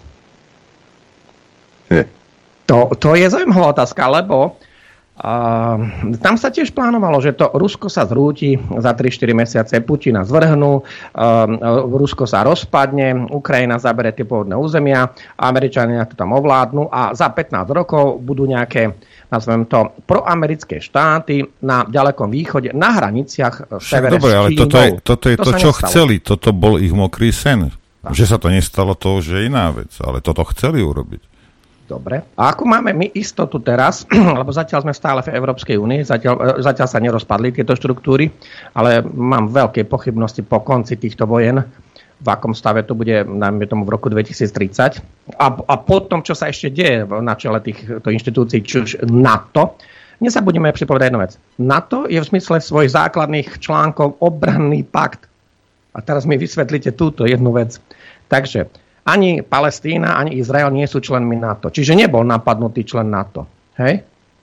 Nikto tam z NATO by nemal bojovať. A zrazu prídu námorné lode, tisíce kilometrov vzdialené a ja viem, 8 tisíc kilometrov od brehov USA a prídu sa zapojiť do nejakej vojny mimo členov NATO a vravíme si, že sme obranný pakt. Ja to dám ešte na drobné a ja sa pýtam, naozaj si niekto myslí, ale úprimne, že to je naša vojna medzi Palestínou, medzi Hamasom a medzi Izraelom. To je naša vojna, keď je to tisíce kilometrov od nás. Nemáme s tým ani hranicu, lebo s Ukrajinou sme mali aspoň hranicu. Hej? Žiadna hranica. My sme teda členom NATO, sme obranný pakt, v zmysle viete čo, tých textových dokumentov, NATO je obranný pakt. A zrazu NATO, už vôbec tam nemá čo Európska únia riešiť takéto veci, lebo rozhodnutia Európskej únie zapojiť sa do ekonomickej vojny s Ruskou federáciou nás stále nie, že blahobyt, nás ekonomicky zničia a nás rujnujú. Nás rujnujú. No ďalšie zapojenie sa do takejto vojny, ekonomickej samozrejme, vo vzťahu k tomu Blízkému východu, kde tie vektory a tá trajektória vôbec nie je nikým prepočítaná, pretože ak si niekto myslel, určite uh, tam bolo dlhodobé plánovanie a viete, teraz vychádzajú najavo také zaujímavé okolnosti, napríklad aj ministerstvo zahraničných vecí Ruskej federácii oficiálne hovorí. A to mi chcete povedať, že Američania, ktorí majú najlepší sledovací satelitný systém na svete, kde tieto prípravy Hamasu trvali viac ako rok, lebo to neboli mm, cieľene na nejaké jednotlivé body tam niekoľko tisíc ľudí bolo pripravených na tento útok. E, teraz e, len tak k tomu, že zlyhali tie zahraničné rozviedky, zlyhal ten Mossad. E, dokonca Egypt oficiálne povedal, že oni niekoľko dní predtým, aj týždňov, povedali, že chystá sa niečo veľké, ale že vraj Izrael to zle vyhodnotil, on sa sústredil na ten West Bank Jordánu, na ten západný breh Jordánu, to je tá časť kde je tá pale, samozpráva tej Palestíny. To je nie územie pásmo Gaza. To je tam ako je Jeruzalem, ako je Hebron, smerom k hraniciam k Jordánsku, aby sme mali teritoriálnu predstavu. A teraz zoberme si len ten útok, ak to teda bolo naplánované. Ja, ja si myslím, že uh, by som určite nevylúčil ani nejaké prvky Iránu, ale by som nevylúčil ani prvky zahraničnej politiky USA, ak to tak možno. Dobre, ale podľa vás teda čo? Uh, No, sú v tom osade takí, takí neschopní. O ja ako ich poznám, nie že by som ich osobne poznal, tak sú celkom schopní. Hej? A majú, majú všetku podporu amerických technológií. Myslíte si, že naozaj iba zlyhali? Tam je, uh, iná, uh, hneď vám poviem také zaujímavé otázky, ktoré nám odkryjú niektoré veci. Ak by to teda plánovali ľudia z izraelskej strany alebo z izraelských tajných služieb, či už native, oni majú tam zopäť tých rôznych tajných služieb, aj vojenských a tak ďalej. No ak by to oni plánovali, tak ja sa takto pýtam. Bolo v pláne aj to, že im tí teroristi islamskí, a teda bojovníci Hamasu, zaberú aj tie vojenské základne na blízkosti hraníc s pásmom Gaza. Aj to bolo v pláne. Dokonca v pláne bolo aj to, že e, niekoľko tankov izraelských Merkava, ktoré sa považujú za jedny najlepších na svete, sa dostanú úplne veľmi ľahko do rúk Hamasu. Už sú, podľa môjho názoru, mimo uh, toho pásma Gaza a už podľa mňa smerujú niekde do Iránu alebo aj, alebo aj do Ruskej federácie alebo niekde inde, lebo toto je najlepší obchod uh, ako Um, takže aj to sa pýtam, aj to bolo v pláne, aby sa tieto technológie dostali do rúk konkurenčných štátov, čo, na čo je Izrael veľmi háklivý, lebo on mnohé z tých vecí ani nepredáva, nie kvôli ekonomickým dôvodom, on to práve zo strategických a obranných dôvodov nepredáva ďalej. No. Takže padla tam vojenská základňa, izraelská, dostala sa do rúk týchto teroristov, dostali sa tam zbraňové systémy. Teraz celé je to také divné. Povedzme si, ako ten, máme 7 deň vojny. A už môžeme analyzovať niektoré veci, lebo keď si pozrieme izraelské zdroje, americké zdroje, ruské zdroje, dokonca iránske zdroje, tak tie, tam je niekoľko vecí úplne nevysvetliteľných. Takže okolo celého pásma Gazy je obrovský plot, ale z veľmi kvalitných materiálov, taký ťažký plot, ktorý akože len tak neprestriháte alebo sa cez nedostanete, ktorý stal miliardy dolárov, ktorý bol zabezpečený monitorovacími systémy, e, tými výstražnými systémami, boli tam kamerové systémy. A teraz si povedzme, že ako oni veľmi jednoducho Izraelčania tvrdia, že na 85 miestach bol tento plot, ktorý mal teda zabrániť vniknutiu a infiltrácii tých e, islamských teroristov na územie Izraela, tak na 85 miestach bol narušený. Takým spôsobom, a teraz viete, keď máme rok 2023 a teraz údajne desiatky tých teroristov na paraglidingu, čiže na motorových závesných kozákoch, preleteli ten plot, Priblížili sa k tým vojenským základňam a vojenským kontrolným bodom. Ovládli ich, ovládli ich že vraj spali tí ľudia. Viete, oni si vybrali taký fajný deň, to bola sobota, 7. oktobra 2023, šabát, bez... sviatok, sviatok, proste všetko také, plus tam bol ešte to 50. výročie tej, uh, toho, ten deň zmierania a tie ostatné veci. Hej, takže všetci boli takí, povedal by som, akože spinkali, ale aj vojaci spinkali, aj tajná služba spinkala, aj generálny štáb izraelskej armády spal, lebo tie reakcie tam hádam 5-6 hodín sa nič adekvátne nedialo. Takže na závesných kozákoch prenikli teroristi ako prví. Potom z jednej a z druhej strany dali, ovládli kontrolné vojenské body, ovládli vojenskú základňu, dali nástražnú výbušninu k, tým, k tomu plotu, ploty povyhadzovali do vzduchu, potom prišli eh, buldozéry, buldozéry to roztiahli, vnikli, vnikli tam tí islamskí teroristi aj na motocykloch, potom už aj na pick-upoch, boli ozbrojení tými ľahkými zbraňami, aj pancierovými, aj gulometmi, samopalmi a tak ďalej. To sa už bavíme nie, čo klamala izraelská tlač. To nech mi nikto nerozpráva, že vojenské základne a tá tie kontrolné vojenské body padli, lebo tam prišlo nejakých 250 teroristov. My sa tu bavíme, že tam vniklo niekoľko tisíc ľudí. Plus um, Izraelci teraz tvrdia, že tam boli aj tunely, ktoré, a kvalitné tunely, ktoré boli uh, nie ručne kopané, to museli vykopať stroje, kde ten tunel má normálne, má vzdušne, ako normálne klimatizáciu, kde ten tunel má, aby tam bol kyslík, kde majú ako osvetlenie, kde majú elektriku, kde to má betónovú ako ochranu. A tady, že vraj prešlo tiež niekoľko sto ľudí. Takže absolútne takýmito, povedal by som, elementárnymi prostriedkami vniklo niekoľko tisíc týchto islamských alebo palestinských teroristov na územie Izraela ovládli to tam. E, máme jednu výhodu. Vôbec to, čo aj klamali izraelské niektoré zdroje, že ako to tam oni za jeden, dva dní vyčistili. No tak ja som dnes pozeral izraelské zdroje ráno, máme 13. hej, piatok, a keď som to pozrel, tak ešte teraz len čistia napríklad tú vojenskú základňu na, úplne na juhu, tam ale pri, nie na juhu Izraela, ale na juhu pri pásme, pri pásme Gaza, hej, tak ešte len teraz stade ich niekde vytláčajú a ja som presvedčený, že v tom 30 tisícovom meste Zderot, ktoré je na hraniciach pásma, to je izraelské mesto, 30 tisícové, a plus ten Ashkelon, ten má možno 120 tisíc obyvateľov, tak to tiež není vyčistené, lebo to najťažší spôsob boja je práve v týchto mestských zastávaných oblastiach. Teraz, Uh, veľmi zvláštne je, ako to celé tam, povedal by som, tak sa zrútilo. Myslím, tie prvé hodiny, prvé dni sa to na tej izraelskej strane úplne zrútilo. Uh, že či to oni nehali takto dvojs, tam mi uniká to, že prečo potom tie, tam aj niektoré technológie prešli z tých vojenských základní do rúk toho nepriateľa. A to sú možno najväčšie trofeje, ako sú aj tie tanky, ako sú niektoré tie zbraňové systémy, ako sú aj niektoré signalizácie. Viete, tu mi niekto nevysvetlí Snajpery zlikvidovali, desiatky snajperov zlikvidovali kamerové systémy nad tým plotom. Potom um, ľudia ako bojovníci islamskí tam dali teda tie výbušné zariadenia, nástražné, vyhodili tie ploty na mnohých miestach do vzduchu, urobili tam prienik. Stále sa nič nedialo, to sa dialo v noci. Lebo ak sa pamätáte, tak tam hádam 6 hodín, ja neviem, ako keby boli všetci bez spojenia, bez velenia. Ja zase ja tu ukazujem obrázok, tak e, ten plod je naozaj vysoko sofistikovaný, kde máte aj podzemnú betónovú bariéru, dokonca podzemné senzory na detekciu tunelov. Tak. V plote sú kamery, radary a senzory, kde hneď hlásia na hlásku, že aha, pozor, prišlo k narušeniu.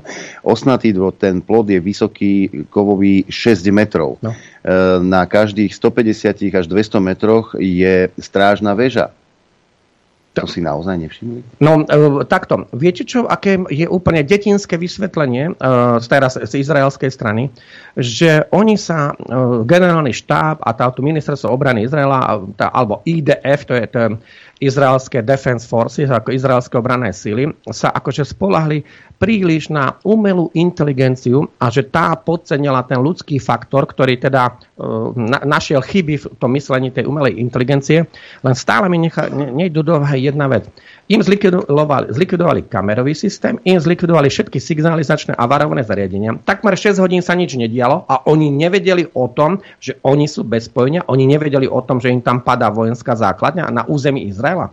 E, toto sú také podľa mňa až nevysvetliteľné veci.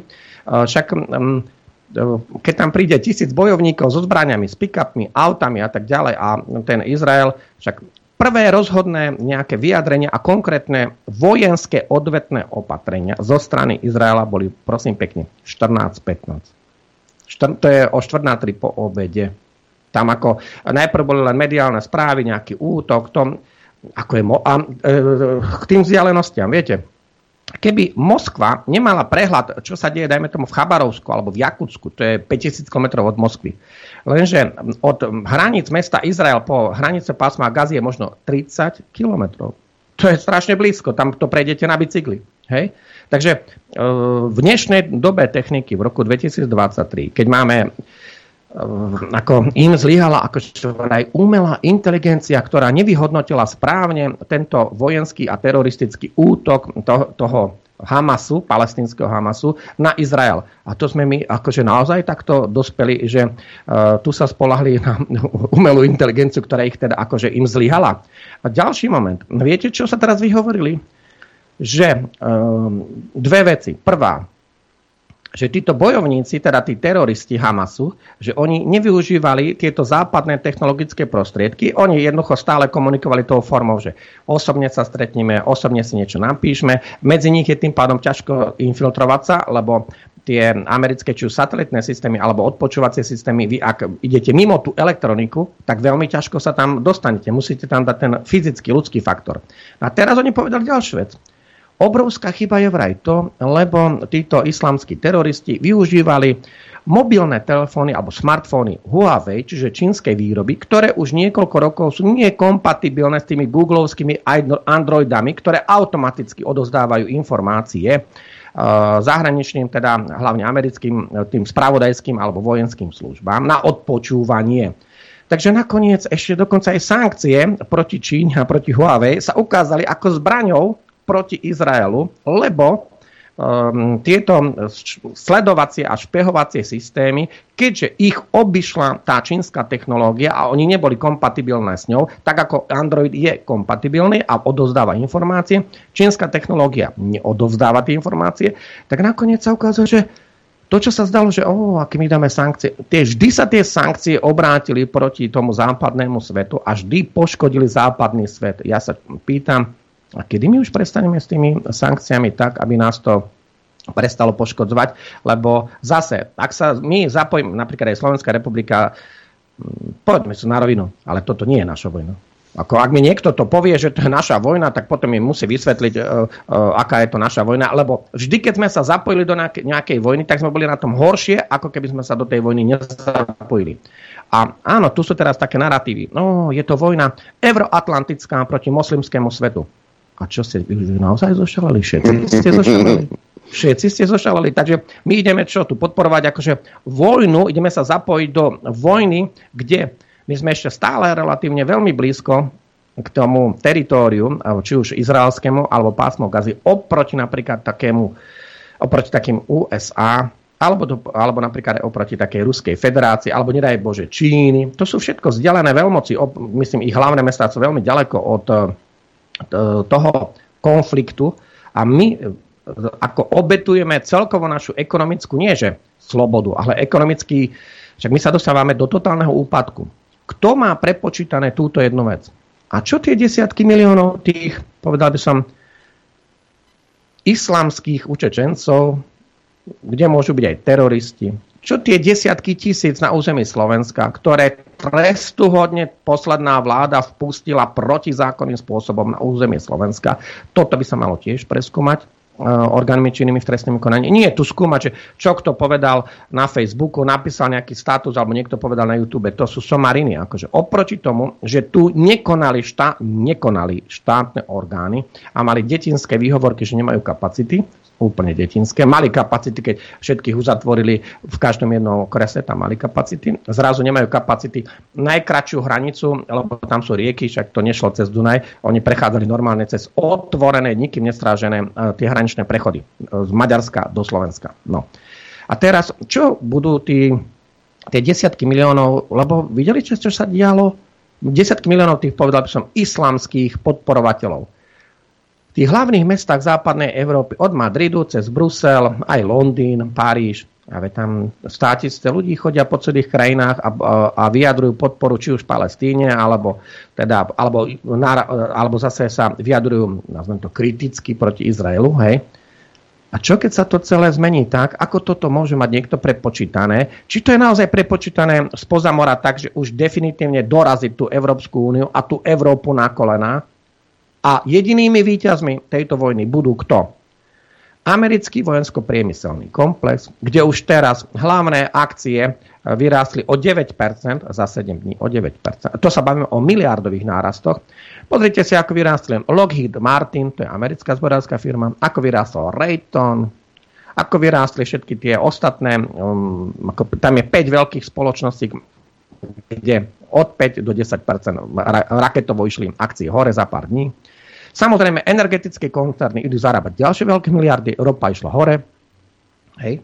A napriek tomu, že Irán bezprecedentne zvýšil o, ťažbu, produkciu aj export ropy, o, v tejto vojne sú obrovské, je obrovská spotreba, alebo či už tanky, alebo niektoré iné zariadenia, alebo nákladné autá, kde je masový pohyb takýchto tam sa bavíme o desiatkách tisíc ako vojenských zariadení, ktoré sa pohybujú, tak, a strojov, ktoré majú inú spotrebu, tak to všetko bude mať akože veľký vplyv na cenu a my už sme úplne zošalali. Viete, čo ešte, čo sa tu zabúda?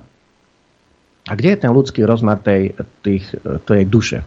Kde je, to, kde je to, že my žijeme v roku 2023? Však my tu už máme 100 rokov, to sa volá, že medzinárodné humanitárne právo po slovensky to niekomu poviem, volá sa to Ženevské konvencie, môžete si to ktokoľvek pozrieť, Ženevská konvencia z roku 1949, ale dokonca sú tam aj z 30. rokov Ženevské konvencie a tie hovoria aj jednoznačne. Sú dokonca 4 základné Ženevské konvencie, prvý, druhý, tretí, štvrtý ako Ženevský dohovor, plus dodatkové Ženevské konvencie, a ktoré hovoria čo? Že ako sa má teda bojovať? A ako sú chránení civilisti, ako sú chránení vojnoví zajaci, ako sú chránení a ako sa má teda používať spôsob boja, a to sú medzinárodnoprávne dokumenty, ktoré vlastne podpísali všetky štáty. Tam nie je pravda, že by... A, e, všimnite si, ako sú všetci ticho. Napríklad Medzinárodný Červený kríž, ktorý by mal byť taký hlavný nositeľ týchto myšlienok, lebo vieme, čo on poskytuje, tieto sanitárne a zdravotnícke služby, tak keď sa ich spýtali, tak radšej boli ticho, respektíve ušli tí predstavitelia, aby povedali jasne, že spôsob boja, aj tak, ako na to išiel ten Hamas, ale hlavne ako na to teraz ide aj ten Izrael, lebo viete, je to všetko v rozpore s medzinárodným humanitárnym právom, aby 2,5 milióna obyvateľov pásma Gaza boli bez vody, bez elektriky, bez zdrojov, bez akéhokoľvek, povedal som, možnosti prežiť dlhodobo, lebo to nemôžeme takto povedať, ako to povedali hlavní izraelskí predstavitelia, či už aj premiér, hej, Natali Netanyahu, Benjamin Netanyahu, alebo ako to povedal ten Joao Galant, to je minister obrany Izraela. A tí, oni úplne idú akože dehumanizovať toho nepriateľa. E, všetci tí obyvateľia pásma Gazy sú podľa nich len nejaké humanoidné zvieratá. To nie je môj termín, to je termín, ktorý používajú oficiálni predstavitelia Izraela. No veď ale e, ak chceme vyvolať najväčší konflikt možno v dejinách, kde Okolo Izraela je 200 miliónový arabský svet. Za ním hneď troška na východ je 90 miliónový Irán, to sú Peržania. Na sever od Sýrie sú, a Sýria má hranice s Izraelom, kde sú Golánske výšiny. Hej. Tak je tam 80 miliónové Turecko, Turci. Všetci sú veľmi dobre vyzbrojení. E, dvojmiliardový moslimský svet, ak to niektomu treba pripomenúť, tak Saudská Arábia, Katar, Spojené Arabské Emiráty, veď to sú najväčší dodávateľia ropy, plynu na svete. A my ideme bojovať s takýmto svetom, keď oni, ich oficiálni predstavitelia sa jasne povedali, že sú na strane Palestíny. Ako, veď mne tu chýba nejaké také, či ideme do toho seba zničenia, myslím teraz už úplne ako Európska únia, alebo ako aj Eh, tí naši predstavitelia zatiaľ, tí, čo tam sú, hej, po voľbách, no, máme po voľbách, ale tak predpokladám, že bude budúci týždeň oficiálne oznámené nejaké členové vlády a teda prezidentka ich vymenuje. Takže dúfam, že sa troška spamätajú oproti tomu, čo sa deje teraz, lebo eh, predvolebné sluby boli jasné, že teda nepôjdeme do tých, do tých, povedal by som, vojnových konfliktov. No a ak mal napríklad smer vyjadrenia, že ani náboj ďalej Ukrajine, a všimnite si, čo spravili Poliaci. A povedali Poliaci, viete čo, a my im ideme tým Ukrajincom vystaviť veľkú faktúru, a to sa môžeme baviť o možno stovkách alebo desiatkách miliárd dolárov, alebo to všetko, čo im tam dali Poliaci, tak tým tam dali pomaly 40% svojho arzenálu vojenského, plus nebavme sa o tej ekonomickej a inej pomoci, humanitárnej a ľudskej. Uchýlili im milióny ľudí, tak oni idú teraz za to vystaviť faktúru a ja sa pýtam, kde je to všetko, čo sme my teda darovali? alebo teda jeden človek to daroval, prípadne nejaký kolektívny orgán. Na to sa treba tiež pozrieť, že my, my asi nemáme celkom v poriadku uh, tie um, zákony. Ak teda beztrestne môže jeden človek darovať štátny majetok za milióny alebo desiatky miliónov eur. A to nie je len jeden človek, to bol aj Roman Mikulec za jeho slávny plot. Ale ja sa vrátim ešte vlastne k tým ženevským konvenciám, lebo napríklad také uh, Transparency International, tuším, to boli oni, No. Alebo Amnesty International, teraz by som, aby som neklamal, vydali správu z Ukrajiny, kde e, teda kritizovali e, využívanie e, ukrajinskou armádou, využívanie civilných oblastí ako sídlisk a domov, kde rozmiestňovali svoju techniku priamo na sídliska či do miest a tým teda boli cieľom aj tie okolité budovy, kde bývali civili.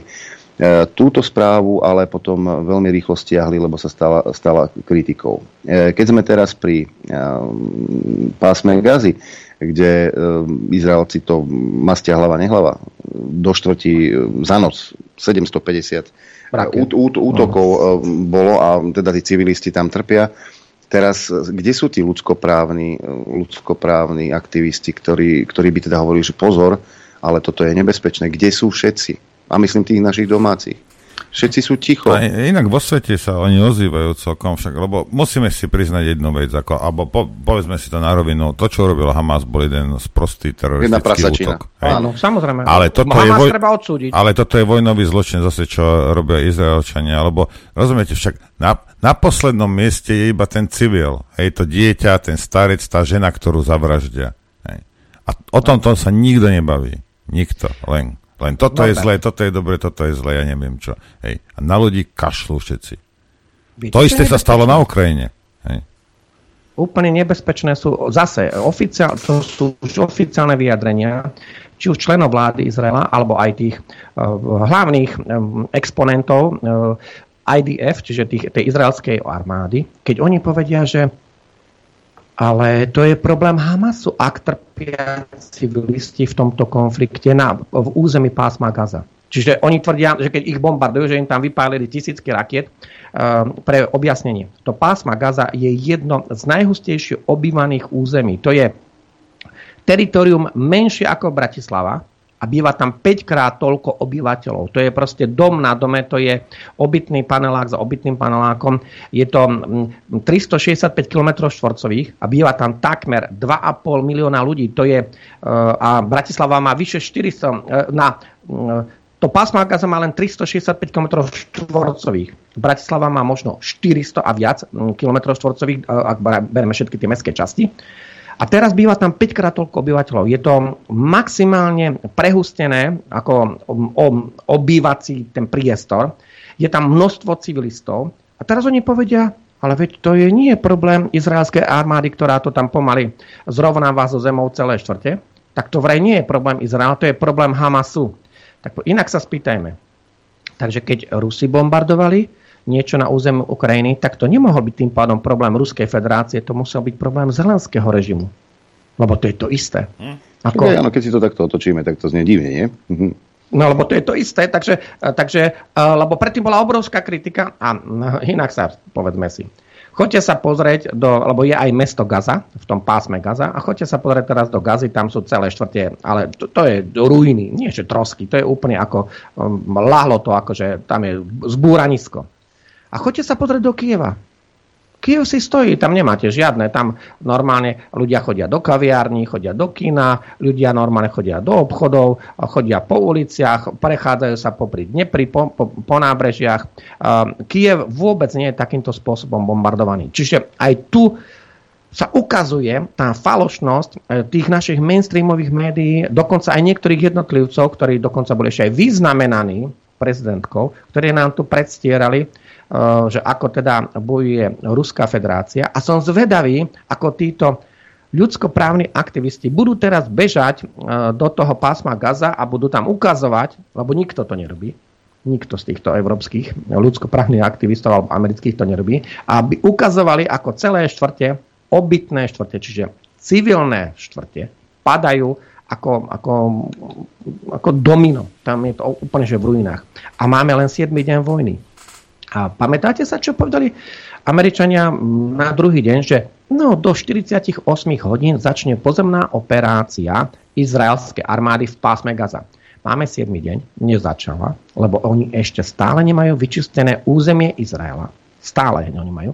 Uh, myslím, to územie, ktoré je v prihraničnej oblasti s tým pásmom Gaza a zároveň tam je tento problém v tej časti, kde je Fatah bývalý, kde, je tá, kde bola tá organizácia pre oslobodenie a Palestíny, kde je vlastne Jeruzalem, Hebron, ten, ten západný breh Jordánu, tak aj tam vznikajú pouličné boje medzi izraelskou armádou a medzi rôznymi, povedal som, podporovateľmi toho, tej Palestíny, lebo aj to je Palestína, lebo sú dve časti, ktoré ale nemajú spoločnú hranicu. Je tá časť pri tej rieke Jordán a okolo Jeruzalema, Hebronu a tak ďalej. A potom južnejšie je to pásmo Gaza. No, a oni chcú akože ísť naozaj do formy, že e, vy akože zlikvidujú 2,5 milióna ľudí, lebo teraz tam padol návrh, a že nech sa všetci presunú zo severu pásma Gazy teraz na juh a potom z juhu nech sa teda presunú do Egypta a že dokonca, a že nech idú mimo toho pásma Gazy a nech si v Egypte dačo akože tam budujú. No veď ale mm, my, toto, ak mi niekto povie, ja sa pýtam, to nie sú vojnové zločiny, tak ako sa bojuje, lebo aj tá vojna má nejaké pravidlá. Ak sú tam signatári, tie štáty sú signatári, že máme tu nejaké medzinárodné humanitárne právo, máme tu ženevské konvencie a všetko sa robí, ale oni nie, že to robia, že sa niekto pomýlil. Oni oficiálni reprezentanti štátu Izraela hlásajú takúto politiku. Samozrejme, že my podporujeme ich právo brániť sa. Ale aj spôsob, ktorým sa teda bránia, je v rozpore s týmito medzinárodnoprávnymi normami.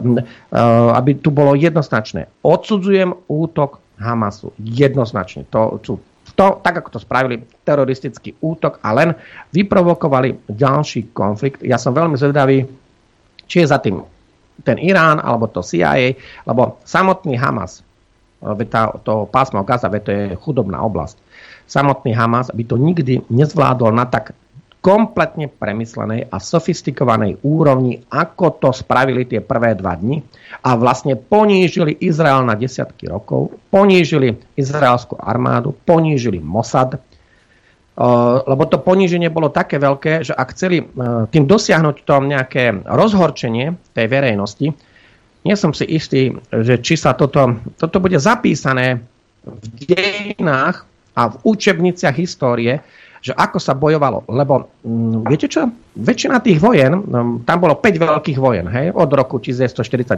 hneď 15. mája, keď vznikol 15. maja 1948, keď vznikol ten štát Izrael. A pán Krenský, ja, ja vás to preruším. To, pamätajte si, že kde ste skončili, dáme, dáme prestávku. A poslucháčom chcem len, chcem, chcem ich len upozorniť, že teraz vyšiel nás článok, sú tam aj videá. Americko, Izrael, pozrite sa na to cez prestávku. Americko-izraelský výbor pre verejné záležitosti a ďalšie sionistické organizácie sa podľa neho hej, snažia vytvoriť prelud že ak ste proti štátu Izrael, ste antisemita. Ej, to sa vyjadroval nejaký rabín Weiss v Spojených štátoch. Rabin Weiss tvrdí, že sionisti používajú tento koncept ako trik na získanie podpory a na potlačenie akékoľvek opozície voči štátu Izrael tým, že stotožňujú a zamieňajú dva pojmy judaizmus a sionizmus. Judaizmus je podľa toho rabína služba Bohu a sionizmus je skutočne sebecké politické hnutie okupujúce iný národ. Chcete vedieť pravdu? My tiež. My tiež. Počúvajte Rádio Infovojna. Dobrý deň, ahoj Norbert. Dobrý deň, prajem aj ja. Ja len chcem, chcem uh, pripomenúť jednu vec, že ľudia by si naozaj mali medzi tým judaizmom a tým sionizmom už urobiť poriadok v hlave, a, lebo ak vy si myslíte, že sionisti, alebo však sa zaštitujú Židmi a Izraelom a neviem čím, aj, ak si myslíte, že oni nejakým spôsobom teraz uh, ten židovský národ nejak milujú, len sa pozrite, prosím vás, na to, čo s nimi urobili počas covidu. Pozrite sa, čo s tými Židmi v Izraeli urobili počas covidu. To a nedokázal ani ten šialený Matovič, čo tí ľudia museli tam prežiť.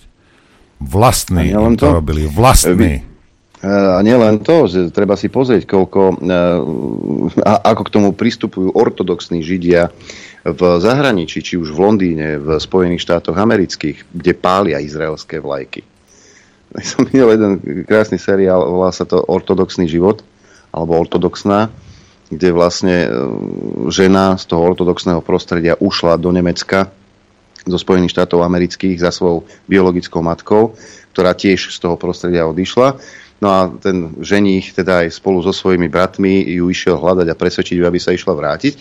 A keď prišli v tých svojich klobúkoch veľkých plstených na recepciu hotela, tak recepčným hovorí, a priatelia z Izraela prišli, že fuj, jak z Izraela, my sme hrdí Židia zo Spojených štátov amerických a ukázali pas. A oni sami sa pozerajú na Izrael veľmi krivým okom.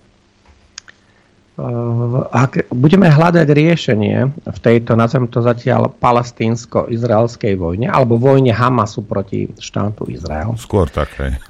Hej. Lebo no, uvidíme, ako to historici a vôbec dejiny pomenujú. Už vieme jedno vec, že to nebude taká krátka vojna, lebo väčšina tých mm, vojenských konfliktov, tam niektoré trvali 3 dní, niektoré 6 dní, bol aj 6 dní, hej. Už, už máme 7 dní a koniec je v nedohľadne.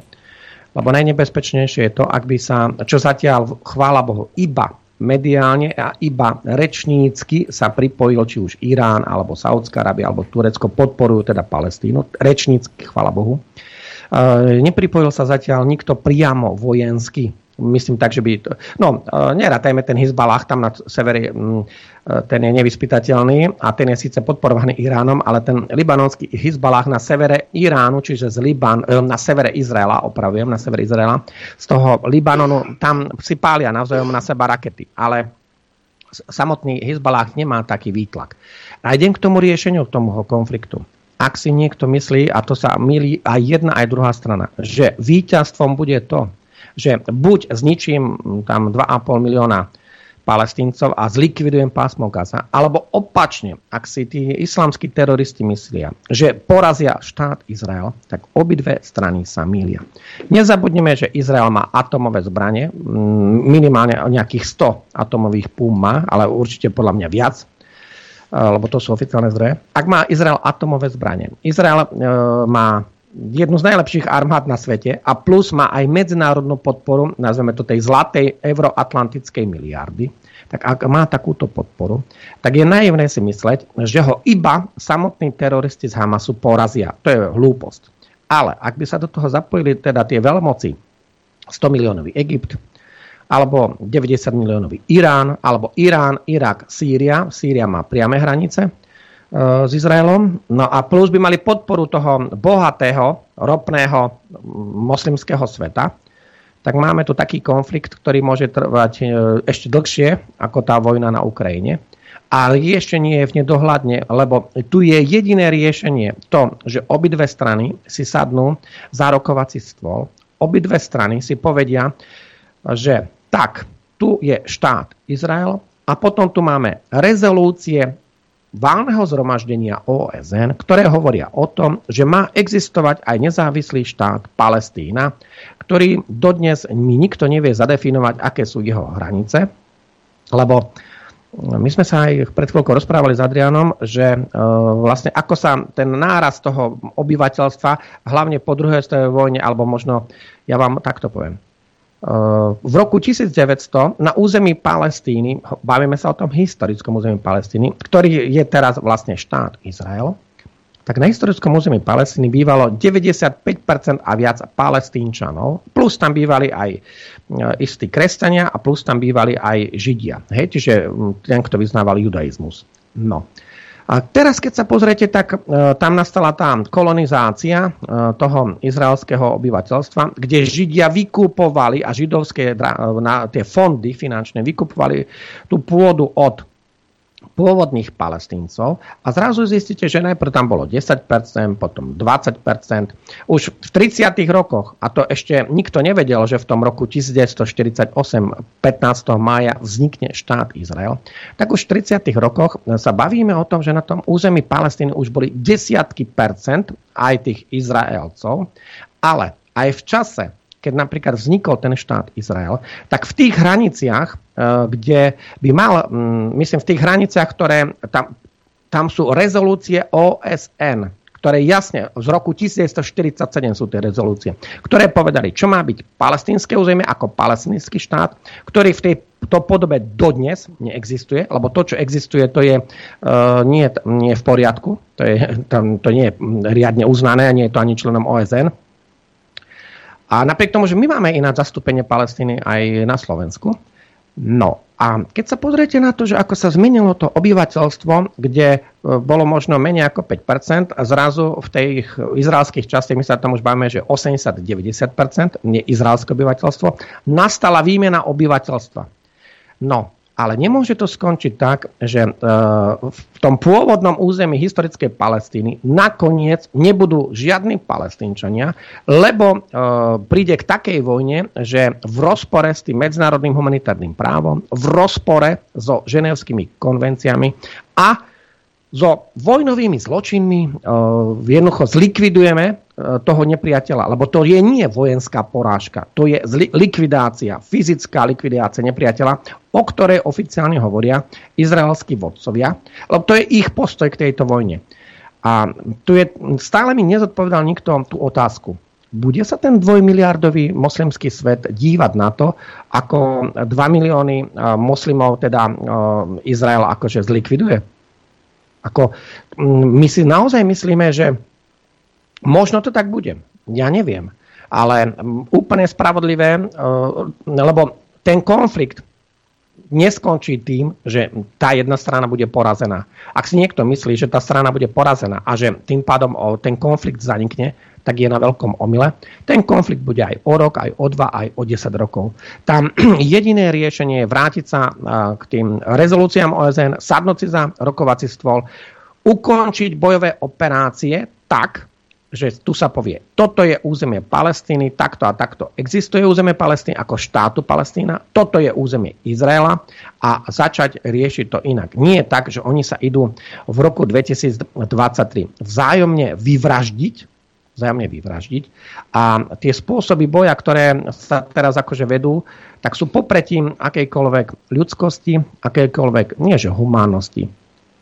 Lebo tu je tento problém odsudzujem to, čo spravil Hamas. Už niekto pochopí. Sme proti islámskym teroristom. To je jednoznačné. Tam nemáme s tým absolútne žiadny problém. Ale tu treba povedať takto. To niekto chce povedať, že 2,5 milióna obyvateľov Palestíny, a teda pásma Gazy, že to sú tiež všetko teroristi do nohy. Aj, tí, aj tie deti, aj tí starci, aj tí, povedal som, bežní civilisti, tak potom tu máme iný problém. Tu máme potom princíp kolektívnej viny a sme niekde sa dostali do režimu, s ktorým asi nebudeme akože všetci súhlasiť.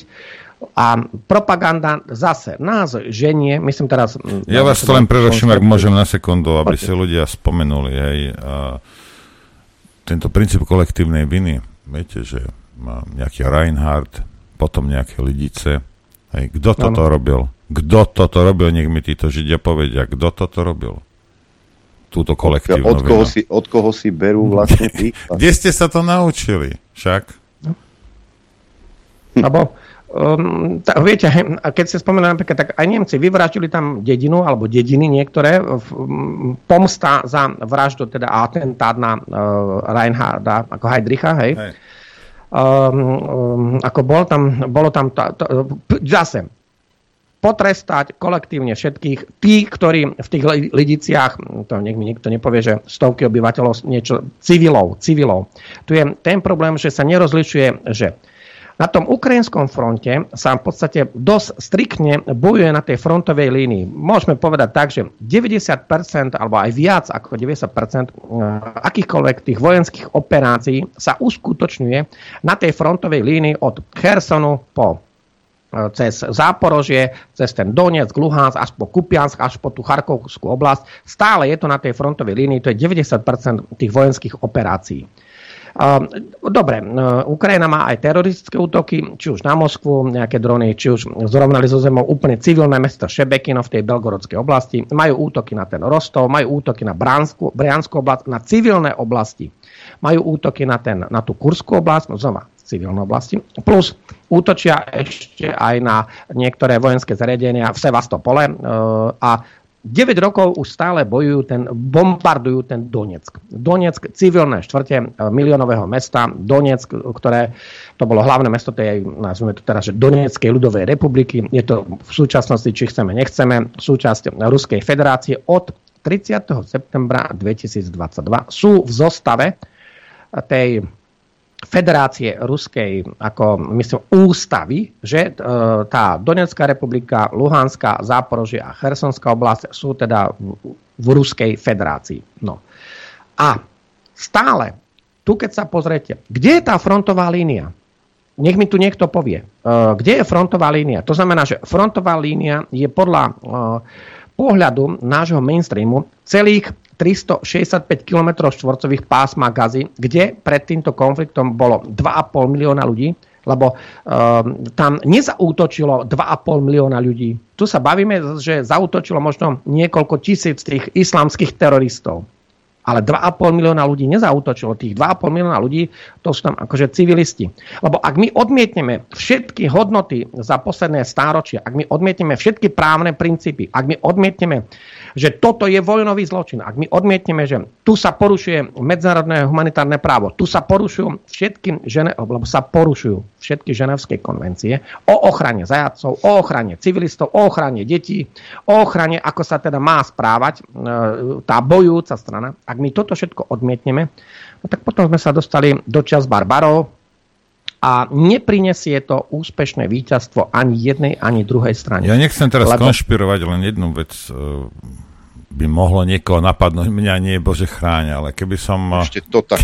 Keby niekto chcel, povedzme, urobiť ten, e, ten koniec s tými, s tými palestíncami, hej, tak nebol by toto dobrý dôvod na to?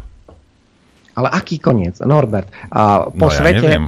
neviem čo po svete robiť. je 5,6 milióna palestíncov mimo územia pásma Gaza. Tak aký koniec? 5,6 milióna.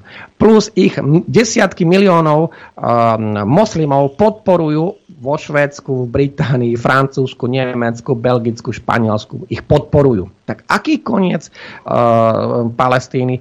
Ako naozaj si niekto... Počkajte, ešte úplne detálne mi to povedzte. To vy mi chcete povedať, že tento konflikt skončí tak, že uh, teritoriálne to ten Izrael môže zabrať, lebo vojenská moc Izraela je natoľko silná, že kľudne teritoriálne to akože zabere. Myslím teraz to pásmo Gaza, tých 365 km štvorcových. To je veľmi maličké územie, vrajím, menšie ako teritorium územia Bratislavy.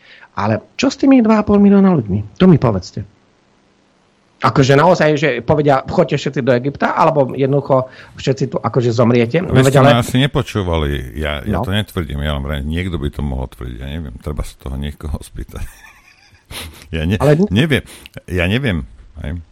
Inak vám poviem. No nie, Stalingrad... podrite sa, ono, my mus, musíme vychádzať z jedného, aj. Áno, ja som fanúšik Izraela aj celého Mossadu, aj. Nikto, nikto mi nenahovorí, že to nevedeli. Rozumiete? Dopredu. Nikto mi to nenahovorí. A z toho, lebo to, ja toto berem ako axiomu, neexistuje, že by to nevedeli, čo sa chystá, ten teroristický útok. A z toho musíte vychádzať. Prečo? Prečo to nechali, aby sa to stalo? Prečo 6 hodín nereagovali? Lebo sú hlúpi, Izra- Židia sú hlúpi, izraelská armáda je hlúpa, ľudia v Mosade sú hlúpi, CIA je hlúpa, MI6 je hlúpa. Hej. Toto ja, to, z tohto ja mám vychádzať.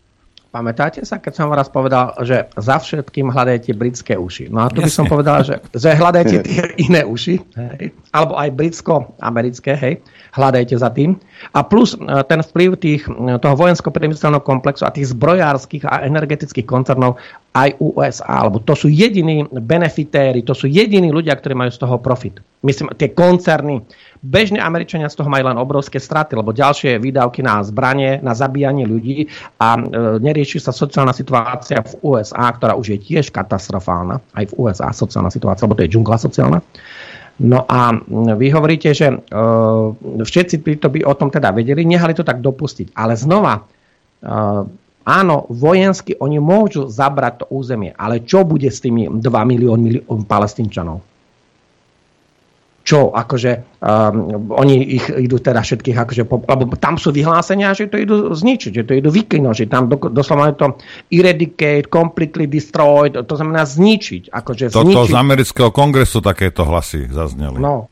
A to, viete, uh, to mi tak pripomína, ako keď takto sa vyjadroval Himmler a Hitler voči Rusom, voči Sovietom, voči keď sa bojovalo v 42. 43. A keď som začal s tým Stalingradom, pamätáte sa? Uh, Stalingrad bol uh, zničený možno na 99%, tam neviem, či ostalo pár budov tak, že by sa ledva ledva držali. Hej? Miliónové mesto, ktoré ma, um, pri Volge, ktoré malo 20 km, vyššie 20 km popri rieke Volga, mali jedinú výhodu, že nemali problém s vodou, lebo to bolo pri tej rieke Volga, to je veľtok 3650 km dlhá rieka. No a na rozdiel od týchto palestínčanov, že v tých horúčavách budú mať veľký problém ak s tou vodou, lebo bez vody e, po pár dňoch máte, povedal som, existenčné problémy. No a tak sa pýtam. Ten Stalingrad bol na 99% zničený. Nakoniec Hitlerovci tam prehrali. Šiesta, tá polná armáda Friedricha von Pavlusa sa musela, teda zdala sa. No a teraz sa inak pýtam. Prestal existovať ten Stalingrad? Naozaj si myslíme, že to pásmo gazy prestane existovať? Naozaj si myslíme, že konflikt sa vyrieši tým, že prestane existovať hm, akože národ Palestíny alebo že palestínčania? Keď som len povedal, že dvakrát toľko ich býva mimo pásma Gaza, ale plus tí palestínčania bývajú aj v tých oblastiach, ako je ten West Bank, to je Jeruzalem východný, ako je ten Hebron, pri tých hraniciach s tým Jordánskom, aj tí všetci budú kľudní s tým, že aha, tak počkajte, najprv vyvraždili týchto tu v pásme Gaza a potom čo čaká nás? No ale mm, mne... Spýtam sa vás inak. Inak sa vás Dobre. pýtam, pán, a, pán doktor. A, spomínali ste tie rezolúcie. No. Prečo si myslíte, že za posledných nejakých 75 rokov nie sú ochotní toto vyriešiť normálne pri stole, rozdeliť to a každý nech si žije svoj život? Ja, viete čo? Ja mám k tomuto problému už asi štvrtú reláciu, myslím, ale aj k histórii toho Izraela, vôbec tej, toho konfliktu. A ja vám poviem túto jednu vec. Mňa veľmi veľa ľudí kritizovalo, keď som povedal, toho 15. mája 1948 to boli odvážni ľudia Izraela, veľkí národovci, myslím teraz Izraela, vrátane ten Ben, Gur, ben Gurion, ktorý um, on dokázal v tých katastrofálnych podmienkach, oni nevedeli, že či to uh, uh, uhrajú, lebo vedeli, že budú hneď napadnutí tými, tými piatimi štátmi. Napriek tomu oni ten Izrael vyhlásili. A viete, aký bol problém uh, na tej strane tej Palestíny? Palestínsky vodcovia nevyhlásili štát Palestína, na ktorý mali legitimný nárok podľa tých rezolúcií. Oni išli na to inak. Oni išli na to takto. My napadneme ten štát, e, vyhlásený štát Izrael, napadli ho e, to za Jordánsko, Sýria, Libanon, Egypt a tak aj Irak, ktorý vôbec nemal hranice s nimi, tak aj Irak sa do tohto konfliktu pripojil. A oni si mysleli, že ten Izrael vojensky porazia. Po 75 rokoch vidíme, že Izrael je mocnejší, ako keď ho týchto 5 štátov napadlo. Ďaleko mocnejší. A teraz tu je tá, ten iný obraz. Takže ja som presvedčený, že v tom čase tí palestínsky vodcovia mali nesprávnu stratégiu. Oni mali takisto vyhlásiť ten štát Palestína, lebo im tam e, tá rezolúcia okolo 55% územia dala a mali e, tú štátnosť budovať. Za 75 rokov tej štátnosti by boli niekde inde, ako teraz bola nejaká organizácia pre oslobodenie Palestíny, bol tam ten Yasir Arafat, bolo tam ten, to hnutie Fatah, lebo to, oni boli umiernení oproti tomuto Hamasu. Však Hamas je duchovné dieťa CIA a Izraela, lebo oni ho vytvorili ako opozíciu, aby teda likvidovali organizáciu pre oslobodenie Palestíny, aby Arafata likvidovali, ten Fatah. A oni vytvorili toto, tak ako predtým vytvorili Istil a Al-Qaidu, tak vytvorili aj Hamas. A teraz ten Hamas im prerástol cez hlavu Hamas v Palestíne vyhráva všetko, vyhral všetky voľby, proste jednoznačne tam dominuje a zrazu im ten Hamas prekáža. Takže tam bol ten rozdiel, to, čo ja stále hovorím, že Izrael mal v tom čase na, na čele tých orgánov, mal odvážnych vodcov, však Ben Gurion, ten sa narodil v cárskom Rusku, Veď ten sa narodil na území dnešného Polska, čo v tom čase, keď sa on narodil, tak to bolo cárske Rusko. Um, tá Golda Meir, tá sa narodila pri Kieve, to bolo tiež cárske Rusko, keď sa ona narodila. Oni sa nebáli vyhlásiť ten štát Izrael, ale tí palestínsky vodcovia na to išli zle. Namiesto toho, aby vyhlásili štát Palestína, tak oni si povedali, my zničíme štát Izrael.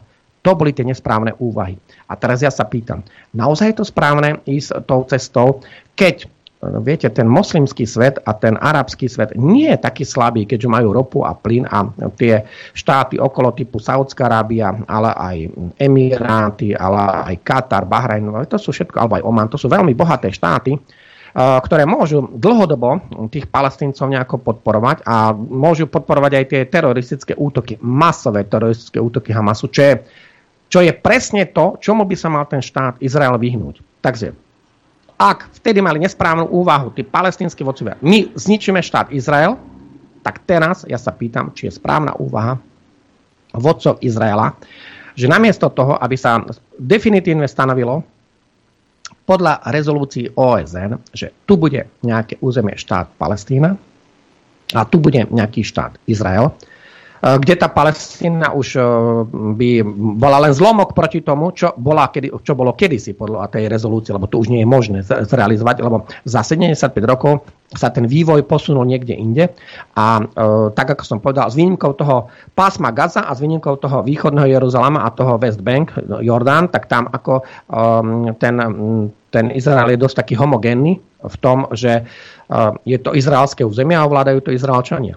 Hej? Ale ak, ak je riešenie iba vojenské, že my zničíme, zlikvidujeme toho nepriateľa, tak ja sa pýtam, že či je toto riešenie také, e, ktoré nespôsobí obrovské škody aj Izraelu. Lebo toto sú vážne veci. Um, stále nevieme jednu vec, že či sa napríklad ten Irán nejakou vojenskou podporou, alebo aj ten Egypt, alebo aj Turecko, alebo aj nejaké iné veľmoci. Viete, čo je zaujímavé? Teraz Izraelci ukázali, že áno, Hamas má nie len zbranie, ktoré prekúpil, teda ktoré Ukrajina v podstate dostala, ale ich potom fajne predala Hamasu. Tak uh, Hamas má aj, uh, aj ukrajinské zbranie. To sú zbranie NATO, to sú zbranie či už americké, alebo nemecké, alebo britské, ktoré sa cez Ukrajinu dostali do rúk Hamasu. Teraz sa ukazuje, že ale aj Kim, Kim Jong-un im dodal veľa zbraní, kde sú aj tie pancierové peste, kde sú rôzne samopaly, gulomety, kde je množstvo munície. Takže uh, viete, uh, takto, momentálne s výnimkou Ruska a Číny, Kim Jong-un má najväčšie voľné, voľné, počiarkujem, voľné svetové zásoby munície. Nikto, iný, žiadny iný štát. Alebo všetci sú odzbrojení, všetci sú všetci, všetko minuli a vystrelali na Ukrajinu. Dobre, vy, vy, vy sa pýtate, že aký osob by z toho mal Izrael. Teraz je otázka, či tí ľudia, ktorí robia rozhodnutia za štát Izrael, ano. majú na mysli tie najlepšie záujmy Židov v Izraeli. Viete? Lebo, lebo, ak to, lebo ak to bereme ako axioma, viete, a to je to isté, my sme to tu prežili za 3,5 roka, hej, ak je to tá istá, lebo kto vie, je, je, je Netanyahu alebo je na, na povrázku, tu nejde o to. Tí, ktorí, ľudia, ktorí rozhodujú, či naozaj majú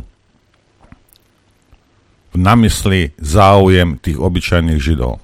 Alebo ich iba používajú na nejaké účely. Toto dobre, je otázka. A, a, dobre, a jedno je to, Norbert, lebo toto je najdôležitejšia vec, ktorú ste teraz povedali.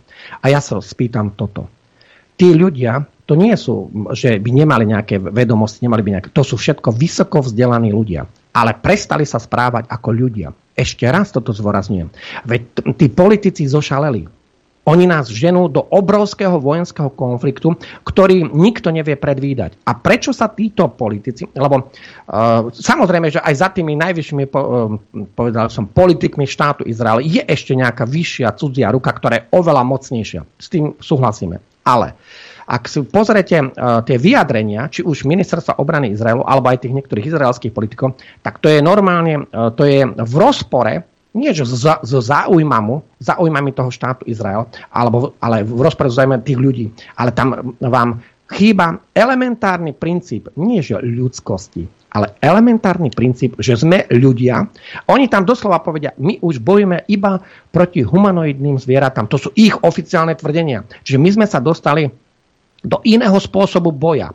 To je ten problém, lebo keby sa bojovalo so zbraniami na tej frontovej línii, keby sa uh, neporušovalo aj to vojnové právo, aj to medzinárodné humanitárne právo, keby sa neporušovali tie ženevské konvencie, tak máme tam vojenský konflikt. My sme sa posunuli niekde inde. My sme sa posunuli, kde už uh, jedna aj druhá strana uh, sa pýtam, ľudia, ale veď sme ľudia. Ako naozaj sa chcete vyvražiť?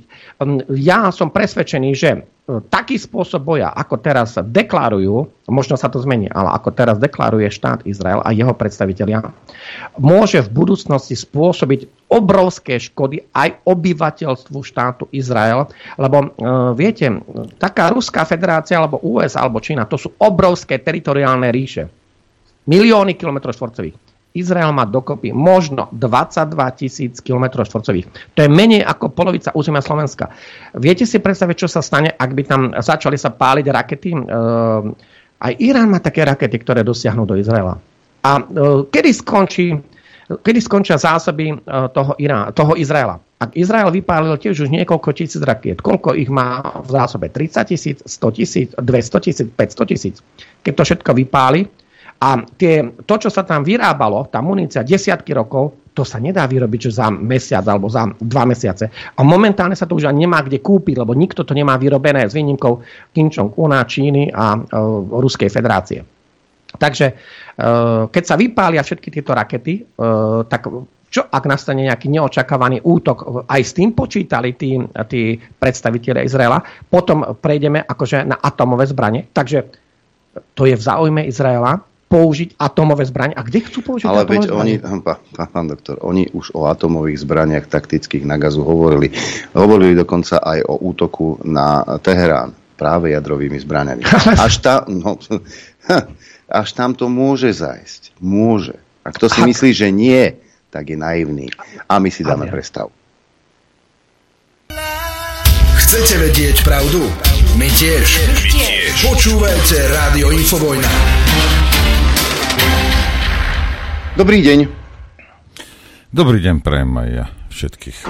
Dobrý deň všetkých 0950661116 a aj mailová adresa slúži ku komunikácii ráno zavináč infovina.bz No a pýtať sa môžete pána doktora Miroslava Kamenského a my máme hneď prvý telefonát. Nech sa páči, počúvame.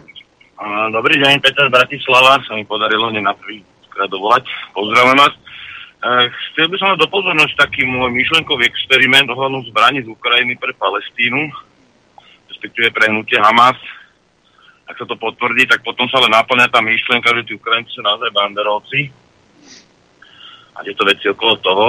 A druhá vec, chcem sa opýtať pána Kamenského, aký, ako on vidí rozdiel medzi e, partizánmi a teroristami. Ďakujem a pekný deň prejem. No, zaujímavá otázka. e, takto. Terorista je ten, kto útočí voči civilnému obyvateľstvu, kde napríklad likvidovali celé dediny, alebo nie len voči tomu civilnému obyvateľstvu, alebo má také spôsoby boja, že napríklad má útoky na civilné ciele alebo na civilnú infraštruktúru, um, ako teraz by som povedal, mimo toho, čo súvisí s tou uh, ako vojenskou činnosťou uh, a s, tým, s tým vojenským konfliktom, pretože veľakrát tí teroristi napríklad nemajú tie represívne akcie, že aby sme dačo poškodili tak, uh, a zastrašili obyvateľstvo, tak čo spravia? Zautočia na nejaké civilné mesto, tam zbúrajú alebo napadnú niekoľko panelákov raketami a potom sa stiahnu. A takto. Terorizmus takto nikdy nemôže vyhrať vojnový konflikt. To je to najdôležitejšie. Mm, čiže partizán zase bojuje proti tým jednotkám, ktoré okupujú vlastne e, to, ktoré územie. Dobre, fajn, máme ďalší telefonát. Nech sa páči, počúvame. Ďakujem, pozdravujem vás, Vladok Križovaný. V rímskokatolíckej cirkvi je 7. oktober Sviatok Rúžencovej Panny Márie.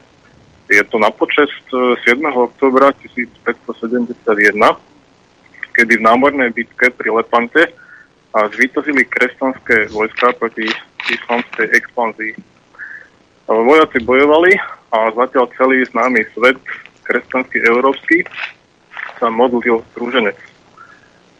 A dnes v tomto období vidíme, že islamská expanzia sa takisto deje inými sofistikovanejšími spôsobmi a pýtam sa pána doktora, či si myslí, že modlitba rúženca môže byť tiež jednou z tých pozitívnych zbraní v boji proti islamizácii Európy.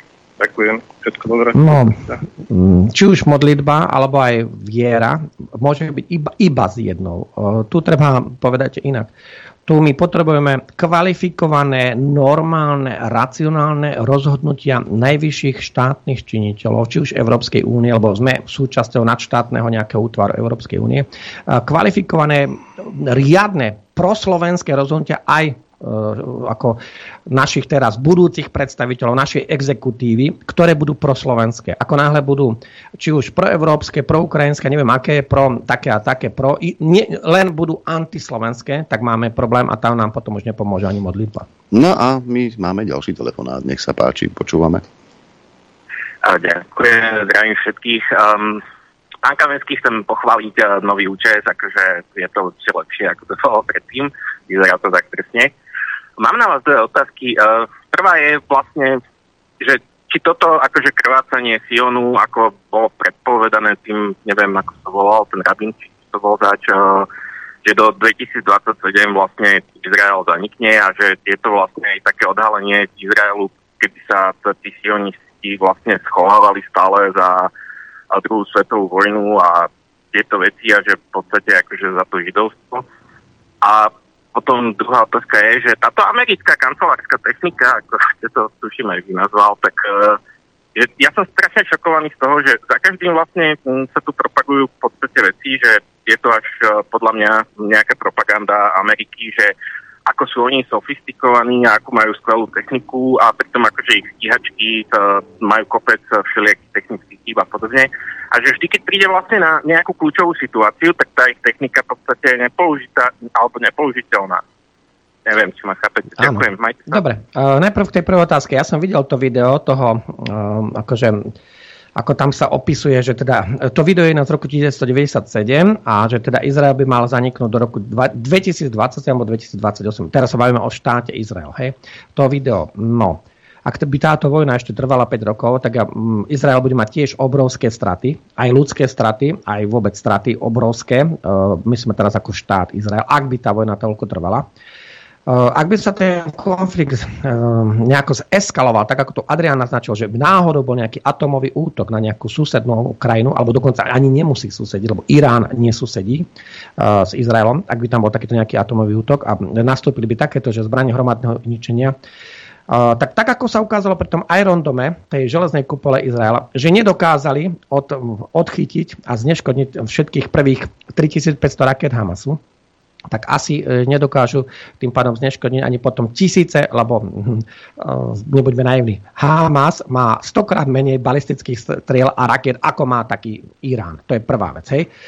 Takže e, tam môžu byť katastrofické dôsledky aj pre ten štát Izrael, ak sa tam zapojí nejaká iná, napríklad aj regionálna veľmoc do tohto. A nebuďme naivní, že e, ten euroatlantický svet je aj počtom menší a ešte nevieme, čo sa stane na tom vnútornom fronte, ak by títo moslimovia sa nejako zradikalizovali a bolo by to ďalej pripravené, tak zbraní je preplnená teraz Európa, lebo vidí, čo sa dialo.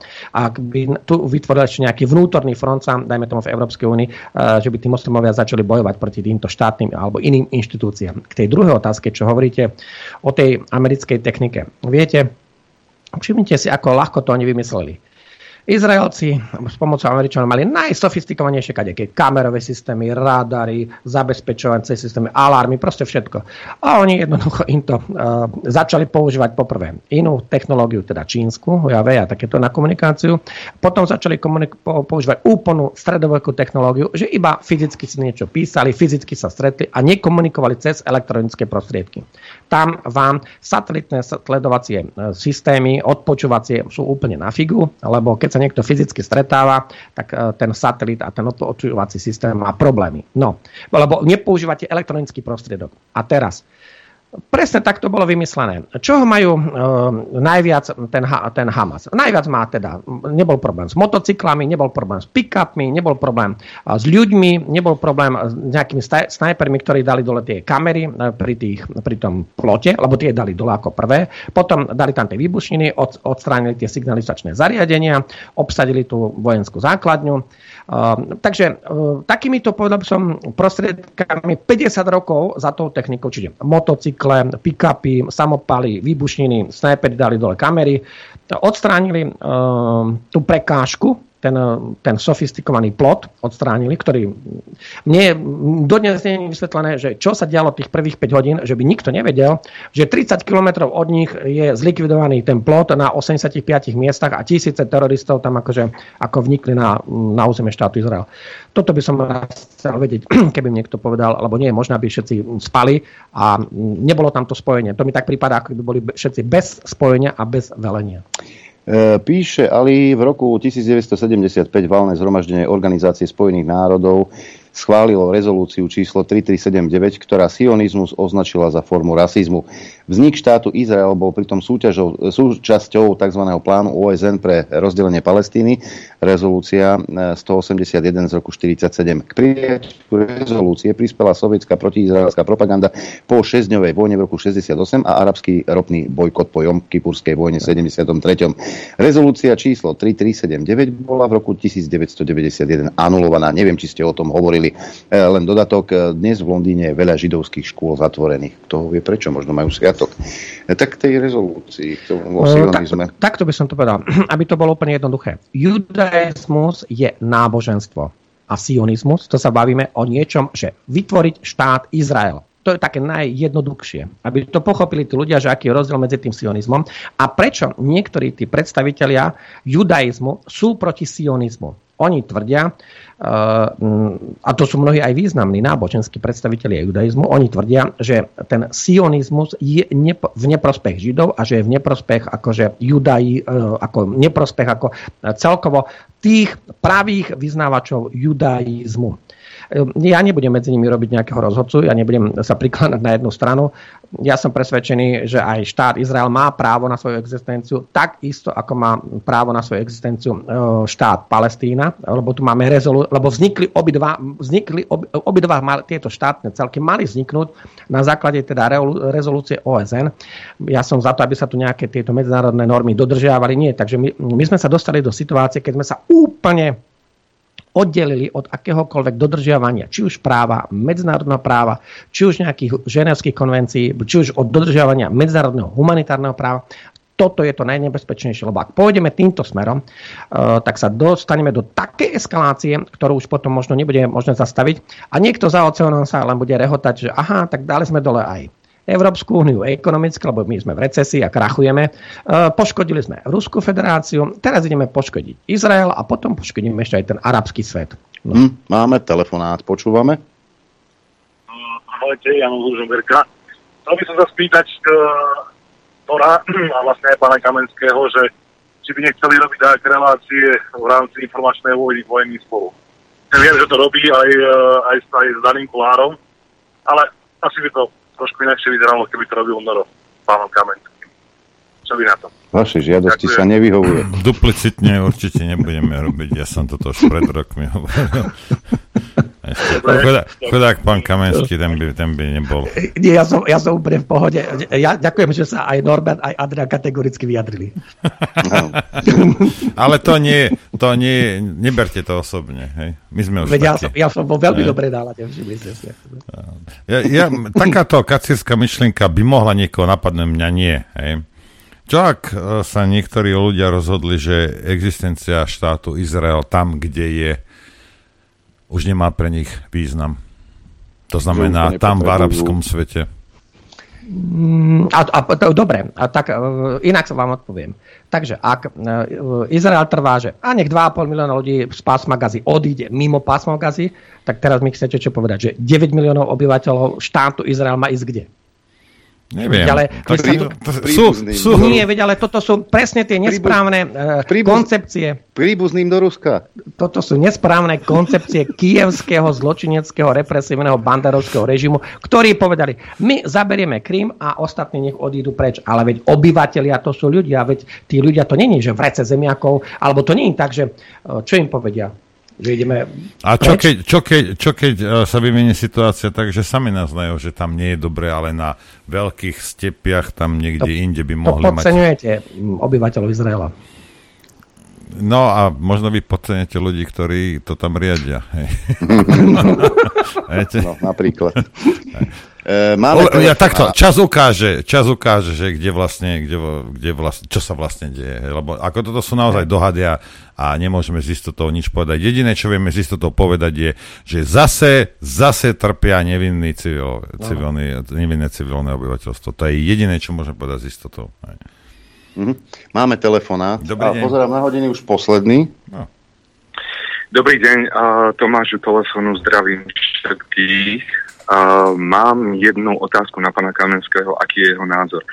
Uh, môj pohľad je na to taký, že vlastne zasadené do kontextu aj vlastne poslednej schôdzky štátov BRICS uh, vlastne veľmi úspešné zbližovanie sunitov, šítov, veľmi úspešné zbližovanie Iránu s uh, Saudskou Arábiou. Vlastne to, čo sa za posledný rok pravdepodobne prehnalo médiami o, úspešnej zahraničnej politike Číny, ktorá vlastne dáva dohromady alebo snaží sa urovnať konflikty vlastne medzi týmito nepriateľmi, ktoré trvali dlhé roky. môže byť uh, vlastne toto celé, pretože samozrejme ja súhlasím s tým, že není možné, aby vlastne všetky tie sofistikované systémy boli takým spôsobom obidené. Uh, môže byť toto v podstate false flag pre to, aby sa vlastne po poslednom úspešnom jednaní v Johannesburgu uh, napadla vlastne samotná skupina BRICS skrze Irán. Súhlasím práve s tým, že by pravdepodobne Irán mohol byť uh, konečný cieľ a že vlastne toto celé slúži k tomu, ako zástierka pre, pre jeho samotné napadnutie. Mohlo by sa jednať uh, o napadnutie skupiny BRICS a vlastne rozbitie týchto snách alebo minimálne o oddialenie nejakej, uh, nejakej úspešnej transformácie a vlastne preberania svetovej hegemónie. Dobre. Ďakujem ja, veľmi pekne. Ďakujem za otázku. Ja vám na to takto odpoviem. Na svete máme viac ako 8 miliard ľudí. Tá euroatlantická civilizácia od USA, e, Európska únia, možno až po Austráliu, Kanadu a tak ďalej, má 1 miliardu, viac nemá. Takže tá slabšia 1 miliarda ide poraziť tých zvyšných 7 miliard. Tých zvyšných 7 miliard kde je? Čína, India, celá Afrika, celá Južná Amerika, Ruská federácia, dvojmiliardový arabský svet, e, teda dvojmiliardový moslimský svet, Takže e, tá jedna miliarda si myslí, že porazí tých zvyšných 7 miliard, ktoré úspešne kooperujú. Veď vidíte, čo sa deje? Francúzsko e, muselo stiahnuť armádu aj z Mali, aj z Burkina Faso, aj e, z tých štátov a presúvajú do Čadu a potom pôjdu na tú, na tú základnú do Čibuty. To znamená, obrovská koloniálna veľmoc jednoducho zaniká v Afrike. A ja vám poviem úplnú vec, takúto, aby sme to pochopili.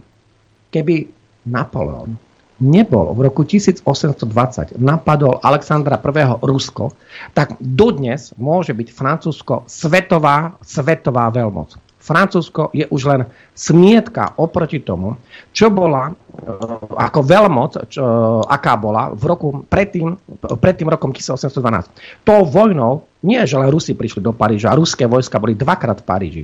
Hej? Aj 1813, 14, aj 15 boli v Paríži. Ale to vojnou e, vykantrilo sa také množstvo obyvateľov Francúzska na celé generácie, nastal úpadok Francúzska, nastal úpadok e, koloniálnej ríše, aj Rusi, aj, aj Habsburgovci a hlavne Británia posilnila svoje možnosti. A teraz, keď si to zoberete na tie dnešné možnosti, naozaj si myslíme, že tá slabá, nafúkaná, a nechcem povedať, ešte aj iné nap- e, slova ma napadajú, tá, tá oblasť euroatlantická ide poraziť 7 miliárd, ktoré majú zdroje, ktoré takisto majú technológie. To ani ľudský faktor im nestačí, ani im teritoriálny faktor nestačí. A toto e, by znamenalo nie len zánik štátu Izrael, lebo ja si myslím, že keď museli tí Američania utekať z Afganistanu, tak určite neporazia Irán. Toľko pán doktor Miroslav Kamenský dnes v štúdiu Juch. A Norbert, ak dovolíš, na záver, lebo sme teda aj kultúrne médium, ja by som mal dve pozvánky pre vás. Tá prvá sa bude diať v sobotu, počúvajte dobre. Ehm, tento rok bude teplý venček obsadzovať novú Cvernovku. O čo ide? Pristaňte s nami na planete lásky a oslávte s nami Medzinárodný deň coming outu. Teplý venček aj tento rok obsadí novú Cvernovku v znamení nenútenej vesmírnej noblesy, bezpečia a všade prídomnej slobody. Vystúpi intergalaktické hudobné teleso v špeciálnom spojení s Vojtíkom. Pestrý program večera po polnoci završí silný DJ set. Na čo všetko sa môžete tešiť, prezradíme už čo, čoskoro. Čiže e, deň coming outu. Počkaj, ale to znelo, to znelo veľmi zaujímavo sofistikovane, kým si nepovedal slovo Vojtík. A vtedy si to, to, to celé zasypalo.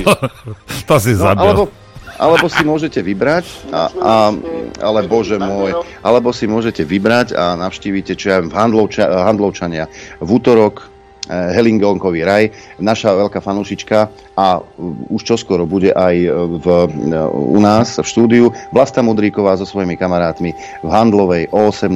v útorok 17. Takže čo si vyberie posluchač Infovojny? Neviem, Tam ale ja idem určite. A kde je ten coming out?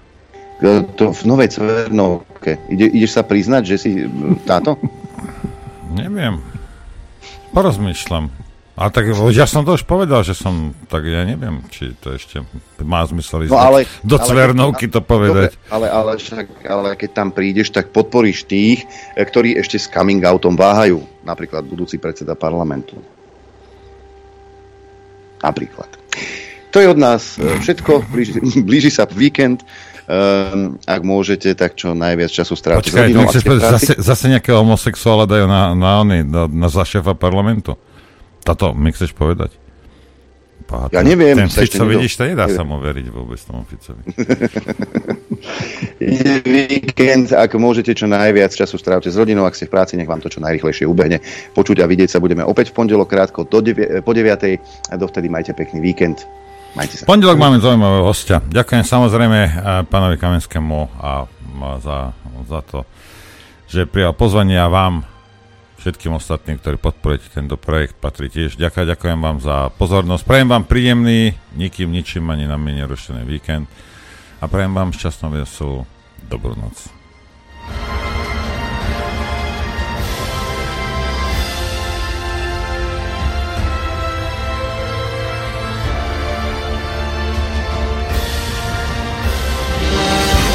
Len vďaka vašim príspevkom sme nezávislí. Nezávislí.